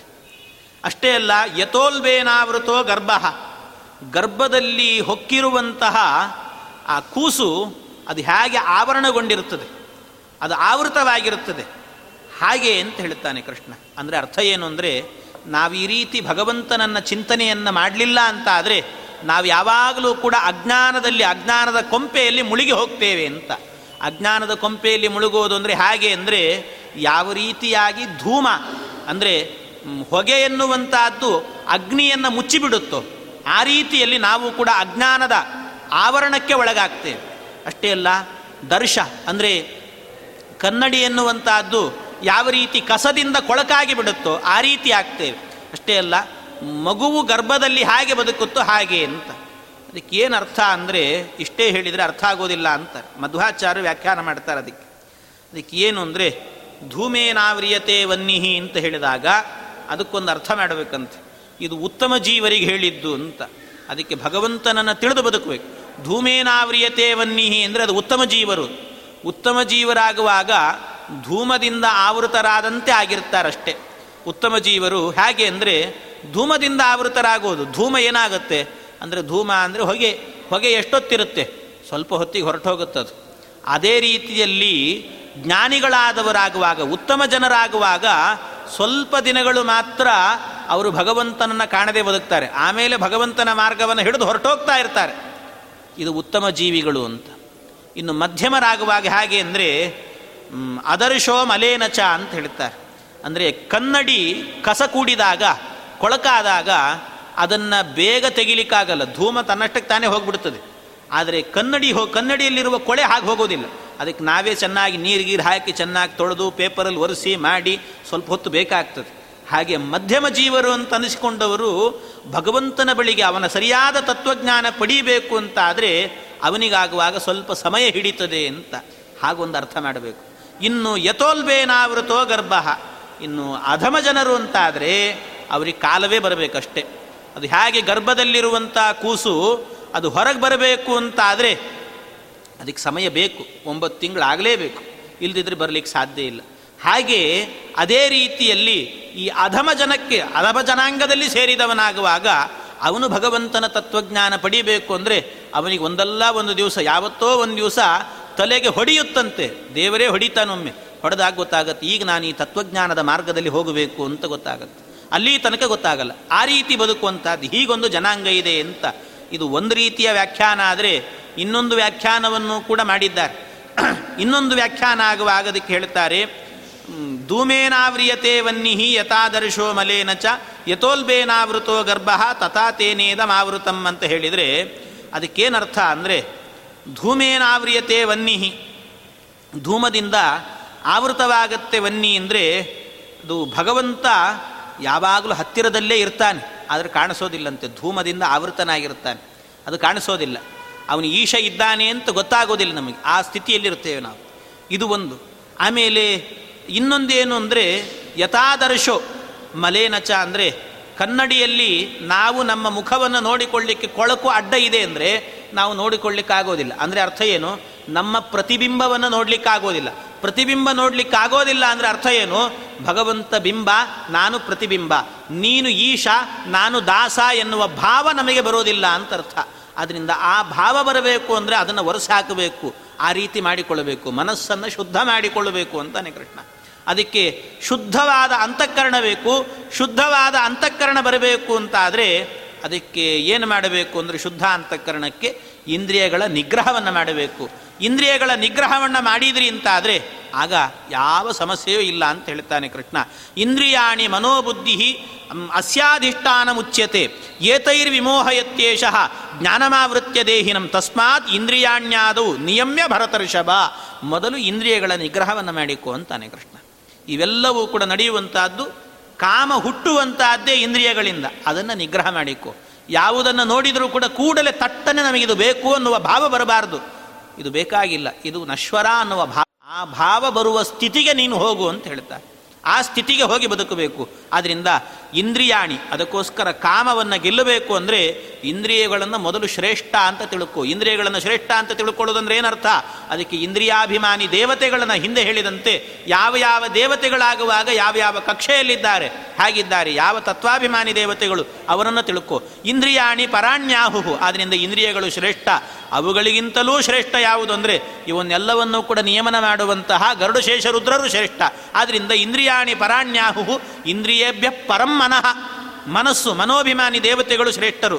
ಮನಸ್ಸಸ್ತು ಪರಾಬುದ್ಧಿ, ಅವರಿಗಿಂತಲೂ ಉತ್ತಮ ಸ್ಥಾನದಲ್ಲಿರೋದು ಯಾರು ಅಂದರೆ ಬುದ್ಧಿಯಾಭಿಮಾನಿಯಾದಂಥ ಸರಸ್ವತೀ ದೇವಿ. ಆದ್ದರಿಂದಾಗಿ ಸರಸ್ವತೀ ದೇವಿಯನ್ನು ಸರಿಯಾದ ತಿಳುವಳಿಕೆ ಬರಲಿ ಅಂತ ಅವಳನ್ನು ಕೇಳಿಕೊಳ್ಳಬೇಕಂತೆ. ಆಮೇಲೆ ಯೋ ಬುದ್ಧೇ ಪರತಸ್ತು ಸಹ, ಆ ಬುದ್ಧಿಗಿಂತಲೂ ಕೂಡ ಉತ್ತಮ ಸ್ಥಾನದಲ್ಲಿ ನಮ್ಮ ದೇಹಕ್ಕೊಂದು ಮಹತ್ವ ಬರಬೇಕು ಅಂತ ಆದರೆ ಆ ವಾಯುದೇವರನ್ನು ಅಂದರೆ ಚತುರ್ಮುಖ ಬ್ರಹ್ಮದೇವರನ್ನು ಮಹತ್ತತ್ವಾಭಿಮಾನಿ ದೇವತೆಗಳನ್ನು ತಿಳ್ಕೊಳ್ಬೇಕು. ವಾಯುದೇವರ ಅನುಗ್ರಹ ಆಗಬೇಕು. ಅದಕ್ಕೆ ನಿತ್ಯವೂ ಕೂಡ ನಮ್ಮ ನಾಲಿಗೆಯಲ್ಲಿ ವಾಯುದೇವರ ಸ್ತುತಿ, ವಾಯುಸ್ತುತಿ ನುಡಿತಾ ಇರಬೇಕಂತೆ. ಮಧ್ವನಾಮವನ್ನು ಹೆಣ್ಣು ಮಕ್ಕಳು ನುಡಿತಾ ಇರಬೇಕಂತೆ. ಹೀಗೆ ಅದನ್ನು ಹೇಳಿದ್ದಾರೆ. ಈ ಈ ರೀತಿ ಯಾರು ತಿಳ್ಕೊಳ್ತಾರೋ ಏವಂ ಬುದ್ಧೇ ಪರಂ ಬುದ್ಧ್ವ ಸಂಸ್ತಭ್ಯಾತ್ಮಾನಮಾತ್ಮನ, ಈ ರೀತಿ ಯಾರು ತಿಳಿತಾರೋ ಜಹಿ ಶತ್ರುಂ ಮಹಾಬಾಹು ಕಾಮರೂಪಂ ದುರಾಸದಂ, ಅಂಥವನು ಶತ್ರುವಾದಂಥ ಈ ಕಾಮವನ್ನು ಅನಾಯಾಸವಾಗಿ ಹೊಡೆದಾಕ್ತಾನೆ. ಯಾವ ಸಮಸ್ಯೆ ಇಲ್ಲದೇನೆ ಆ ಕಾಮ ಎಂಬ ಶತ್ರುವನ್ನು ಗೆಲ್ಲಲಿಕ್ಕೆ ಸಾಧ್ಯ ಇದೆ. ಅದರಿಂದ ಒಬ್ಬ ಶತ್ರುವನ್ನು ಗೆಲ್ಲಬೇಕು ಅಂದರೆ ಮೊದಲು ಶತ್ರು ಎಲ್ಲಿದ್ದಾನೆ ಅಂತ ತಿಳ್ಕೊಳ್ಬೇಕಂತ. ಶತ್ರು ಎಲ್ಲಿದ್ದಾನೆ ಅಂತ ತಿಳ್ಕೊಂಡ್ರೆ, ಒಬ್ಬ ಯಾರಾದರೂ ಅಪರಾಧಿಯನ್ನು ಹಿಡ್ಕೊಳ್ಬೇಕು ಅಂದರೆ ಪೊಲೀಸ್ ಏನು ಮಾಡ್ತಾರೆ, ಅಂಗರಕ್ಷಕರಾಗುವಾಗ ಎಲ್ಲಿದ್ದಾನೆ ಅಂತ ತಿಳ್ಕೊಳ್ತಾರೆ. ಎಲ್ಲಿದ್ದಾನೆ ಅಂತ ತಿಳ್ಕೊಂಡು ಇಂಥ ಊರಲ್ಲಿ ಇಂಥ ಪ್ರದೇಶದಲ್ಲಿದ್ದಾನೆ ಅಂದರೆ ಅದಕ್ಕೆಲ್ಲ ಸುತ್ತುವರಿತಾರಂತೆ ಮೊದಲು, ಅದಕ್ಕೆ ಎಲ್ಲೆಲ್ಲಿಂದ ಅಟ್ಯಾಕ್ ಮಾಡ್ಬೋದು ಅಂತ. ಹಾಗೆ ಇಲ್ಲೂ ಕೂಡ ವಿಷಯ ಪದಾರ್ಥಗಳೆನ್ನುವಂಥದ್ದು ಯಾವುದು, ನಮಗೇನು ಅದರಿಂದ ಏನು ತೊಂದರೆ ಆಗ್ತಾ ಇದೆ ಅನ್ನೋದನ್ನು ತಿಳ್ಕೊಂಡು ಅದನ್ನು ನಿಗ್ರಹ ಮಾಡುವಂಥವ್ರು ಯಾರು ಅಂತ ತಿಳ್ಕೊಳ್ಬೇಕು, ಇಂದ್ರಿಯಗಳು ಅಂತ. ಆ ಇಂದ್ರಿಯಗಳನ್ನು ನಿಗ್ರಹ ಮಾಡೋದು ಮನಸ್ಸು, ಮನಸ್ಸನ್ನು ನಿಗ್ರಹ ಮಾಡೋದು ಬುದ್ಧಿ, ಬುದ್ಧಿಯನ್ನು ನಿಗ್ರಹ ಮಾಡೋದು ಮಹತ್ತತ್ವ, ಮಹತ್ತತ್ವವನ್ನು ನಿಗ್ರಹ ಮಾಡುವಂಥದ್ದು ಲಕ್ಷ್ಮೀದೇವಿ ಅಂದರೆ ಸತ್ವರಜಸ್ತಮೋಭಿಮಾನಿಯಾದಂಥ ಲಕ್ಷ್ಮೀದೇವಿ, ಅವಳನ್ನೂ ನಿಗ್ರಹ ಮಾಡುವಂಥವನು ಭಗವಂತ ಅಂತ ತಿಳ್ಕೊಂಡು ಈ ರೀತಿಯಲ್ಲಿ ಕರ್ಮವನ್ನು ಮಾಡಿದಾಗ, ಇಂದ್ರಿಯಗಳನ್ನು ಗೆದ್ದು ಮಾಡಿದಾಗ ಕಾಮವನ್ನು ಗೆಲ್ಲಬಹುದು. ಇದು ಕಾಮವನ್ನು ಗೆಲ್ಲುವಂತಹ ಬಗೆ ಅಂತ ಕೃಷ್ಣ ಪರಮಾತ್ಮ ಕಾಮದ ಗೆಲುವಿನ ಬಗ್ಗೆ ನಿರೂಪಣೆಯನ್ನು ಮಾಡಿದ್ದಾನೆ. ಇಷ್ಟು ಕಾಮವನ್ನು ಕಾಮದ ಗೆಲುವಿನ ಬಗ್ಗೆ ನಿರೂಪಣೆ ಮಾಡಿದಾಗ ಆಗ ಬಹಳ ಆನಂದ ಆಯಿತಂತೆ. ಎಷ್ಟು ಚೆನ್ನಾಗಿ ನಿರೂಪಣೆ ಮಾಡಿದ್ದಿ ಕೃಷ್ಣ ಅಂತ ಹೇಳುವಾಗ ಕೃಷ್ಣ ಹೇಳ್ತಾನೆ, ಇದು ಅರ್ಜುನ, ಇದು ಮೊದಲ ಬಾರಿಗೆ ನಿನಗೇ ಹೇಳ್ತಾ ಇದ್ದೀನಿ ವಿಚಾರ ಅಂತ ತಿಳ್ಕೊಳ್ಬೇಡ ಅಂತಾನೆ ಕೃಷ್ಣ. ಮೊದಲಿಗೆ ನಿನಗೆ ಹೇಳ್ತಾ ಇದ್ದೀನಿ ಅಂತ ತಿಳ್ಕೊಳ್ಬೇಡ. ಇಮಂ ವಿವಸ್ವತೇ ಯೋಗಂ ಪ್ರೋಕ್ತವಾನ್ ಅಹಮವ್ಯಯಂ, ಇಮಂ ವಿವಸ್ವತಂ ಯೋಗಂ, ಇದನ್ನು ಈ ಕರ್ಮಯೋಗವನ್ನು ನಾನು ಮೊಟ್ಟ ಮೊದಲಿಗೆ ನಿನಗೆ ಹೇಳಿದ್ದಲ್ಲ, ಈ ಕರ್ಮಯೋಗವನ್ನು ಮೊದಲಿಗೇನೆ ನಾನು ಸೂರ್ಯನಿಗೆ ಉಪದೇಶ ಮಾಡಿದ್ದೆ ಅಂತಾನೆ ಕೃಷ್ಣ. ಸೂರ್ಯನಿಗೆ ನಾನು ಉಪದೇಶ ಮಾಡಿದ್ದೆ ಪ್ರೋಕ್ತವಾನ್ ಅಹಮವ್ಯಯಂ. ಆಮೇಲೆ ಸೂರ್ಯ ಯಾರಿಗೆ ಉಪದೇಶ ಮಾಡಿದ, ವಿವಸ್ವಾನ್ ಮನವೇ ಪ್ರಾಹ, ಆ ವಿವಸ್ವಾನ್ ಮನುವಿಗೆ ಹೇಳಿದ್ದ. ಆ ಮನು ಮನು ಇಕ್ಷ್ವಾಕವೇ ಬ್ರವೀತು, ಮನು ಯಾರಿಗೆ ಹೇಳಿದ ಅಂದರೆ ರಾಮನ ವಂಶದಲ್ಲಿ ಬಂದಂಥ ಇಕ್ಷ್ವಾಕುವಿಗೆ ಹೇಳಿದ, ಇಕ್ಷ್ವಾಕುವಿಗೆ ಉಪದೇಶ ಮಾಡಿದ. ಆಮೇಲೆ ಇದೇ ರೀತಿಯಾಗಿ ಎಲ್ಲ ರಾಜರ್ಷಿಗಳಿಗೆಲ್ಲ ತಿಳಿದು ಬಂದಿದೆ, ಏವಂ ಪರಂಪರಾ ಪ್ರಾಪ್ತಂ ಇಮಂ ರಾಜರ್ಷಯೋವಿದುಹು ಅಂತ. ಹೀಗೆ ಪರಂಪರೆಯಿಂದ ಪರಂಪರಾಗತವಾಗಿ ಬಂದಿರುವಂಥ ಈ ಕರ್ಮಯೋಗದ ಉಪದೇಶವನ್ನು ನಾನು ನಿನಗೆ ಮಾಡಿದ್ದೇನೆ ಅಂತ ಕೃಷ್ಣ ಪರಮಾತ್ಮ ಇಷ್ಟು ವಿಚಾರವನ್ನು ಹೇಳಿದಾಗ ಅದಕ್ಕೆ ಮತ್ತೊಂದು ಪ್ರಶ್ನೆ ಕೇಳ್ತಾ ಇದ್ದಾನೆ. ಅಲ್ಲ ಸರಿ ಕೃಷ್ಣ, ಇಷ್ಟೆಲ್ಲ ಹೇಳಿದಿ, ಆತ್ಮನಿಗೆ ಸಾವಿಲ್ಲ ಅಂತ, ಆತ್ಮನಿಗೆ ಸಾವಿಲ್ಲ, ನನ್ನಂತೆ ನಿತ್ಯ ಅಂತ ಹೇಳ್ತಿದ್ದೆ. ಅಂದರೆ ಪರಮಾತ್ಮನಂತೆ ಜೀವಾತ್ಮನೂ ಕೂಡ ನಿತ್ಯ ಅಂತ ಹೇಳಿದ್ದಿ. ಪರಮಾತ್ಮನಂತೆ ಜೀವಾತ್ಮನು ನಿತ್ಯ ಅಂತ ಹೇಳಿದಾಗ ಕೃಷ್ಣ ಕೇಳಿದ, ಅಪರಂ ಭವತೋ ಜನ್ಮ ಪರಂ ಜನ್ಮ ವಿವಸ್ವತಃ ಕಥಮೇತದ್ವಿಜಾನೀಯಾಂ ತ್ವಮಾದೌ ಪ್ರೋಕ್ತವಾನಿತಿ. ಅಲ್ಲ, ಕೃಷ್ಣನಾಗಿ ನೀನು ಹುಟ್ಟಿದ್ದೇ ಈಗ, ಕೃಷ್ಣನೇ ಕೇಳ್ತಾ ಇದ್ದೀನಿ, ನೀನು ಹುಟ್ಟಿದ್ದೇ ಈಗ ಕೃಷ್ಣನಾಗಿ. ವಿವಸ್ವಾನ್ ಅಂದರೆ ಸೂರ್ಯ, ಸೂರ್ಯ ಎಷ್ಟು ದಿವಸದಿಂದ ಇದ್ದಾನೆ? ನೀನು ಹುಟ್ಟೋಕ್ಕಿಂತ ಮೊದಲು ತ್ರೇತಾಯುಗ ಇತ್ತು, ಆಗಲೂ ಸೂರ್ಯ ಹುಟ್ಟಿದ್ದಾನೆ. ಹಾಗಾದರೆ ಆಗಲೂ ಕೂಡ ಸೂರ್ಯ ಇದ್ದ ಅಂದರೆ ಸೂರ್ಯನಿಗೆ ನೀನು ಹೇಗೆ ಉಪದೇಶ ಮಾಡಲಿಕ್ಕೆ ಸಾಧ್ಯ ಅಂತ ಕೇಳ್ತಾನೆ. ನೀನು ಹುಟ್ಟಿದ್ದೀಗ, ಸೂರ್ಯ ಯಾವಾಗಲೋ ಇದ್ದ, ಹಾಗಾಗಿ ಯಾವಾಗಲೋ ಇದ್ದಂಥ ಸೂರ್ಯನಿಗೆ ನೀನು ಹೇಗೆ ಉಪದೇಶ ಮಾಡಲಿಕ್ಕೆ ಸಾಧ್ಯ ಅಂತ ಕೇಳಿದರೆ ಅದಕ್ಕೆ ನಾನು ಭಗವಂತ ಅಂತ. ಬಹೂನಿಮೆ ವ್ಯತೀತಾನೆ ಜನ್ಮಾನಿ ತವಚಾರ್ಜುನ, ಕೃಷ್ಣ ಹೇಳ್ತಾನೆ ಬಹೂನಿಮೆ ವ್ಯತೀತಾನೆ, ಇಂಥ ಜನ್ಮಗಳು ಅನಂತವಾಗಿ ಬಂದು ಹೋಗಿದ್ದಾವೆ ನನಗೆ ಅಂತಾನೆ ಕೃಷ್ಣ. ಇಂಥದ್ದು ಅನಂತ, ನನಗೆ ಮಾತ್ರ ಅಲ್ಲ ನಿನಗೂ ಅಷ್ಟೇ ಅಂತಾನೆ. ಇದೇ ಈ ದೇಹ ಹಿಡ್ಕೊಂಡು ಬಂದಿದ್ದೀ ಅಂತ ತಿಳ್ಕೊಳ್ಬೇಡ, ಈ ಹಿಂದಿನ ಜನ್ಮ ಏನಾಗಿದೆಯೋ ಗೊತ್ತಿಲ್ಲ, ಮುಂದಿನ ಜನ್ಮ ಇನ್ನೇನಾಗ್ತೀಯೋ ಗೊತ್ತಿಲ್ಲ, ಇಂಥದ್ದು ಅನಂತಾನಂತ ಜನ್ಮಗಳಿದ್ದಾವೆ. ಅದರಿಂದಾಗಿ ಎಲ್ಲ ಜನ್ಮಗಳಲ್ಲೂ ಕೂಡ, ಆದರೆ ಒಂದು ವ್ಯತ್ಯಾಸ ಏನು ಅಂದರೆ, ತಾನ್ಯಹಂ ವೇದ ಸರ್ವಾಣಿ ನತ್ವಂ ವೇತ್ತ ಪರಂತಪ, ನಾನು ಯಾವ ಯಾವ ಜನ್ಮಗಳನ್ನು ಪಡೆದುಕೊಂಡು ಅವತಾರ ಮಾಡಿದ್ದೇನೆ, ರಾಮನಾಗಿದ್ದೇನೆ, ಕೃಷ್ಣನಾಗಿದ್ದೇನೆ, ಪರಶುರಾಮನಾಗಿದ್ದೇನೆ, ನರಸಿಂಹನಾಗಿದ್ದೇನೆ, ಎಲ್ಲ ಅವತಾರಗಳನ್ನು ಪಡೆದವನು ನಾನು, ನನ್ನ ರೂಪ ಹೇಗಿದೆ ಅಂತ ನನಗೆ ಗೊತ್ತು. ಆದರೆ ನೀನು ಅನಂತ ಅವತಾರಗಳನ್ನು ಪಡೆದಿದ್ರೂ ಕೂಡ ನಿನಗೆ ಗೊತ್ತಿಲ್ಲ ಅಂತಾನೆ ಕೃಷ್ಣ. ಮನುಷ್ಯನಿಗೆ ಅನಂತ ಜನ್ಮಗಳಿದ್ದಾವೆ, ಆದರೆ ಯಾವ ಜನ್ಮದಲ್ಲಿ ಏನಾಗಿದೆ ಅಂತ ಗೊತ್ತಿಲ್ಲ. ಆದರೆ ಭಗವಂತ ಎಷ್ಟೋ ಜನ್ಮಗಳನ್ನು ಪಡೆದಿದ್ದಾನೆ, ಅವನಿಗೆ ಎಲ್ಲ ಜನ್ಮಗಳಲ್ಲೂ ಕೂಡ ಏನೇನಾಗಿದ್ದೇನೆ ಅಂತ ಗೊತ್ತಿದೆ. ತಾನ್ಯಹಂ ವೇದ ಸರ್ವಾಣಿ, ನಾನೆಲ್ಲವನ್ನೂ ಕೂಡ ತಿಳಿದಿದ್ದೇನೆ. ಆದರೆ ನತ್ವಂ ವೇತ್ತ ಪರಂತಪ, ಆ ಏನೂ ಕೂಡ ತಿಳಿದೇ ಇರುವಂಥ ವ್ಯಕ್ತಿ ಯಾರು ಅಂದರೆ ಜೀವನಾದವನು, ಅದನ್ನು ಯಾವುದನ್ನು ತಿಳಿದಿಲ್ಲ ಅಂತ.